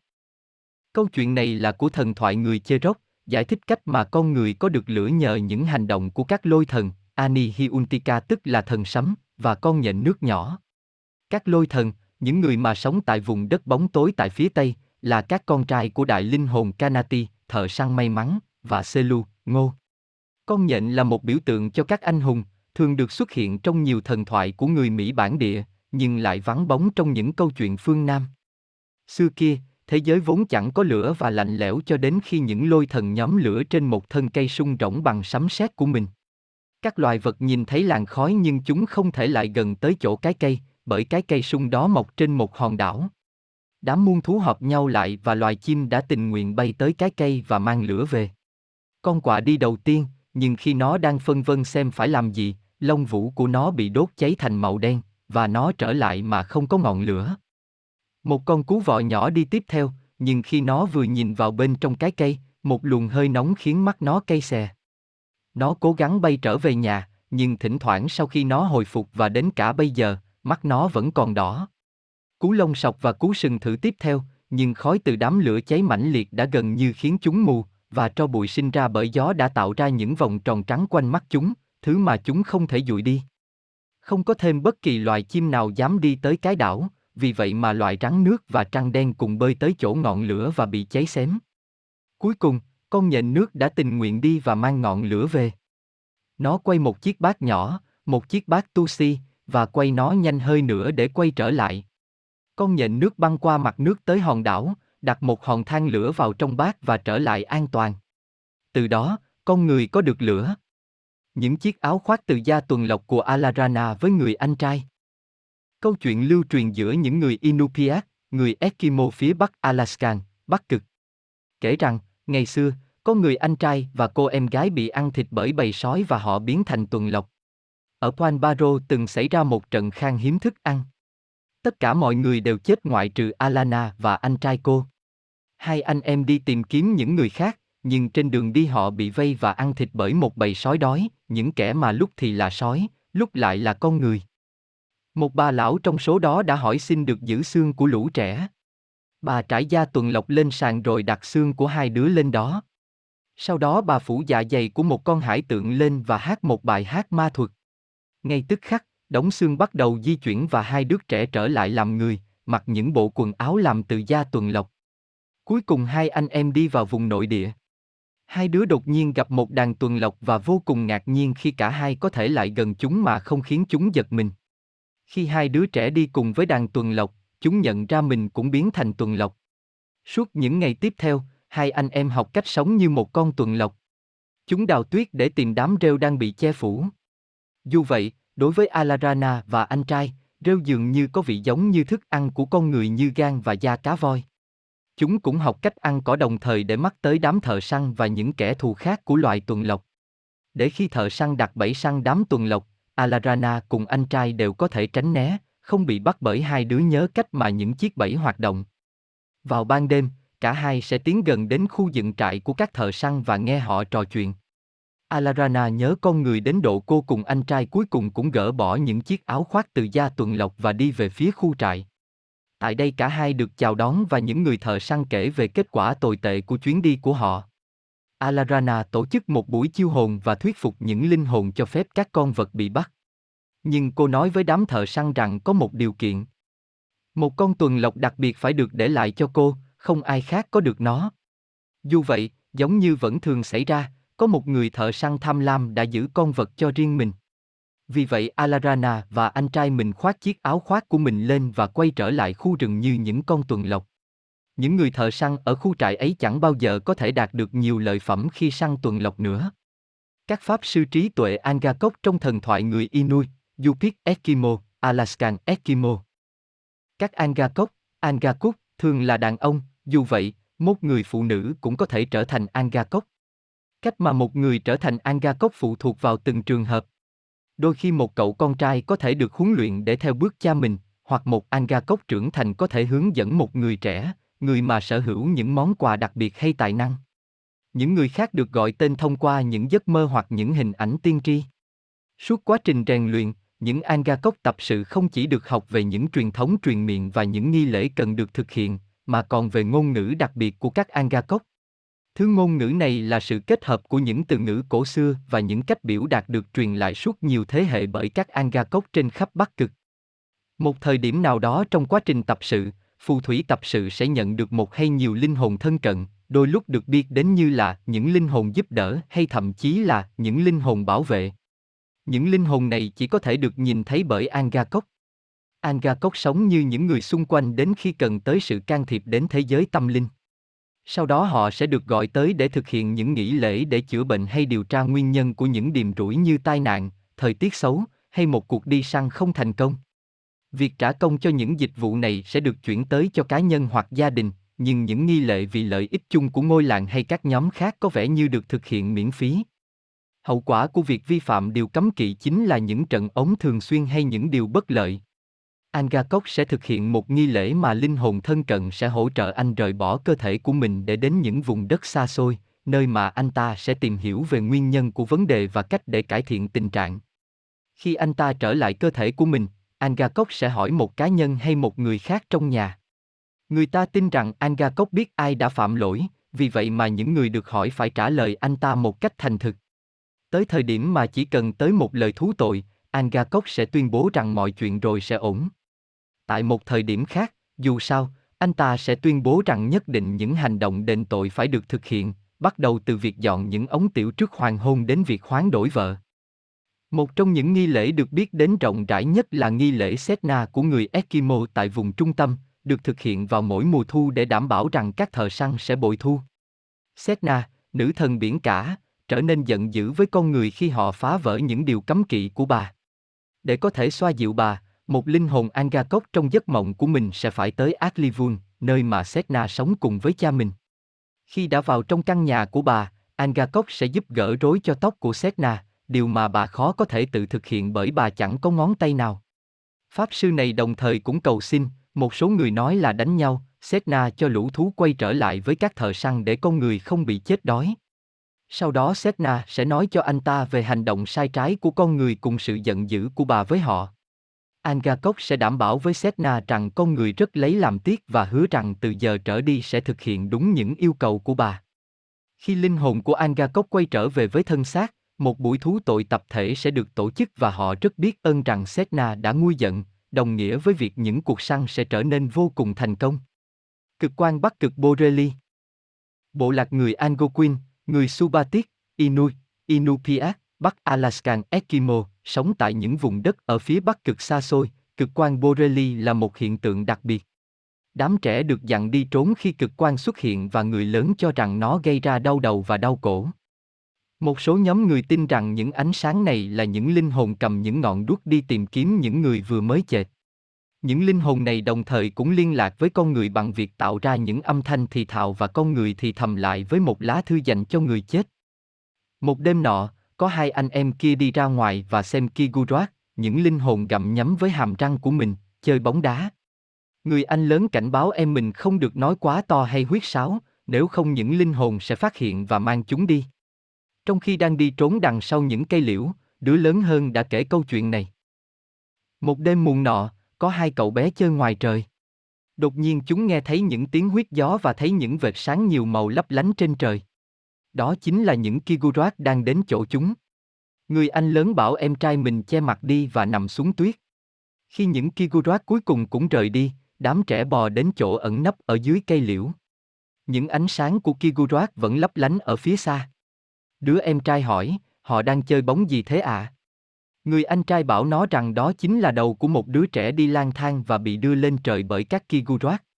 Người đứng đầu đã cắn đầu đứa trẻ với hàm răng sắc nhọn. Khi người anh kể xong câu chuyện của mình, đứa em hỏi, anh có thực sự nghĩ rằng những Kigurat đang dùng đầu của một đứa trẻ để chơi bóng không? Có chứ, người anh trả lời. Đứa em sợ hãi và muốn trở về nhà. Vì vậy mà người anh đợi đến lúc những ánh sáng đã cách xa và nói, chạy đi. Và kéo cao áo parka lên để che miệng và mũi. Khi đám trẻ đến gần tới nhà mình, những Kigurat tới và xà xuống gần đầu chúng. Khi hai đứa đã an toàn ở bên trong, đứa em nói, nếu anh không bảo vệ em, người Kigurat đã mang em đi. Và người anh cũng hứa sẽ bảo vệ em trai mình. Ba chờ, nữ thần thủy tổ của người Muisca. Theo truyền thuyết của người Muisca, thuở sơ khai của thế gian, Ba chờ, Ba Chuét, là một nữ thần rắn sống ở hồ Iguwa. Một ngày kia, nữ thần hóa thành hình người mảnh mai với bầu ngực trần căng tròn, nữ thần nổi lên khỏi mặt nước lên bờ sinh sống, tay ông một đứa bé ba, năm tuổi là con trai của nữ thần. Nữ thần dựng lều cao nguyên Enden và bắt đầu gieo hạt, trồng trọt trên cao nguyên. Cũng kể từ đây hệ động thực vật xung quanh hồ Aigüet bắt đầu phát triển đa dạng, đa sắc màu.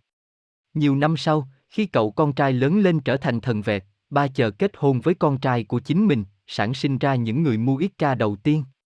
Ba chờ dạy họ cách dựng túp lều, gieo hạt và xới đất, dùng đất sét để nhào nặng thành đồ dùng sinh hoạt. Thần vẹt dạy họ săn bắn, chiến tranh và giá trị của cuộc sống. Cho đến khi họ cảm thấy rằng con cái của họ thành thạo các công việc mà ba chóe dạy bảo, cặp vợ chồng mới rời khỏi khu vực hồ Aigüet.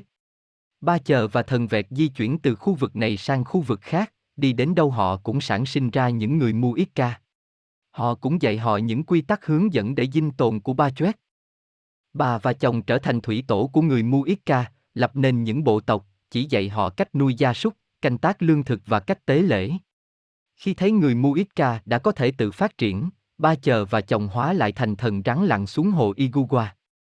Mặc dù không còn sống với con cháu nhưng bà vẫn luôn dõi theo hậu duệ của mình và sẵn sàng đáp lại lời cầu nguyện của con cháu. Ba chờ được người Muisca tôn thờ là vị thần bảo hộ cho sự màu mỡ, nước và nông nghiệp.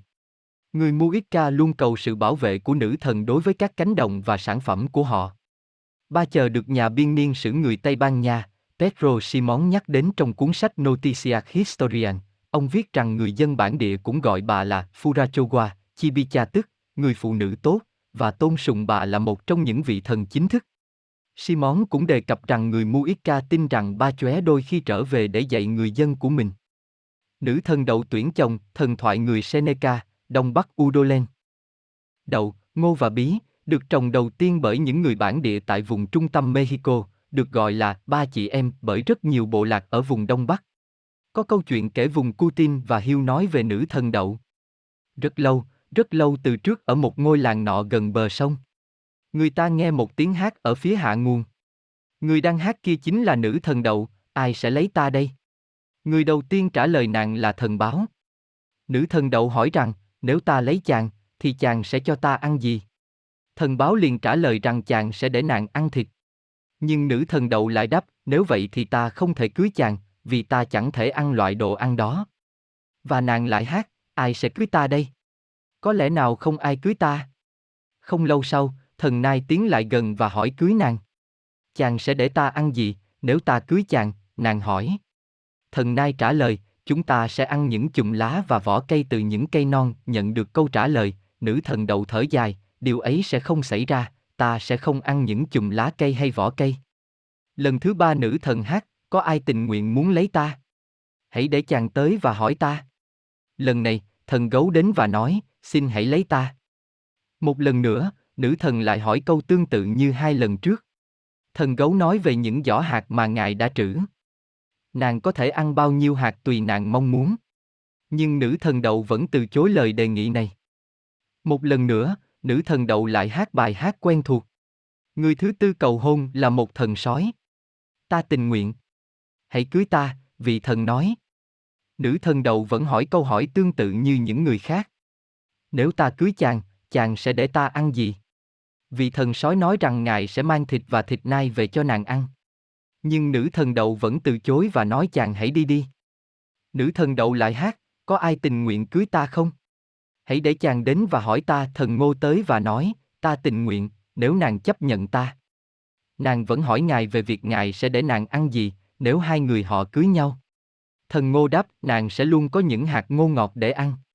Đây chính là câu trả lời mà nữ thần đậu đang chờ đợi, và khi nàng đồng ý lời cầu hôn, thần ngô nói, hãy đến với ta. Nữ thần đậu chạy vội tới và ông chầm lấy ngài. Đây chính là điều mà đấng sáng tạo đã dành cho chúng ta.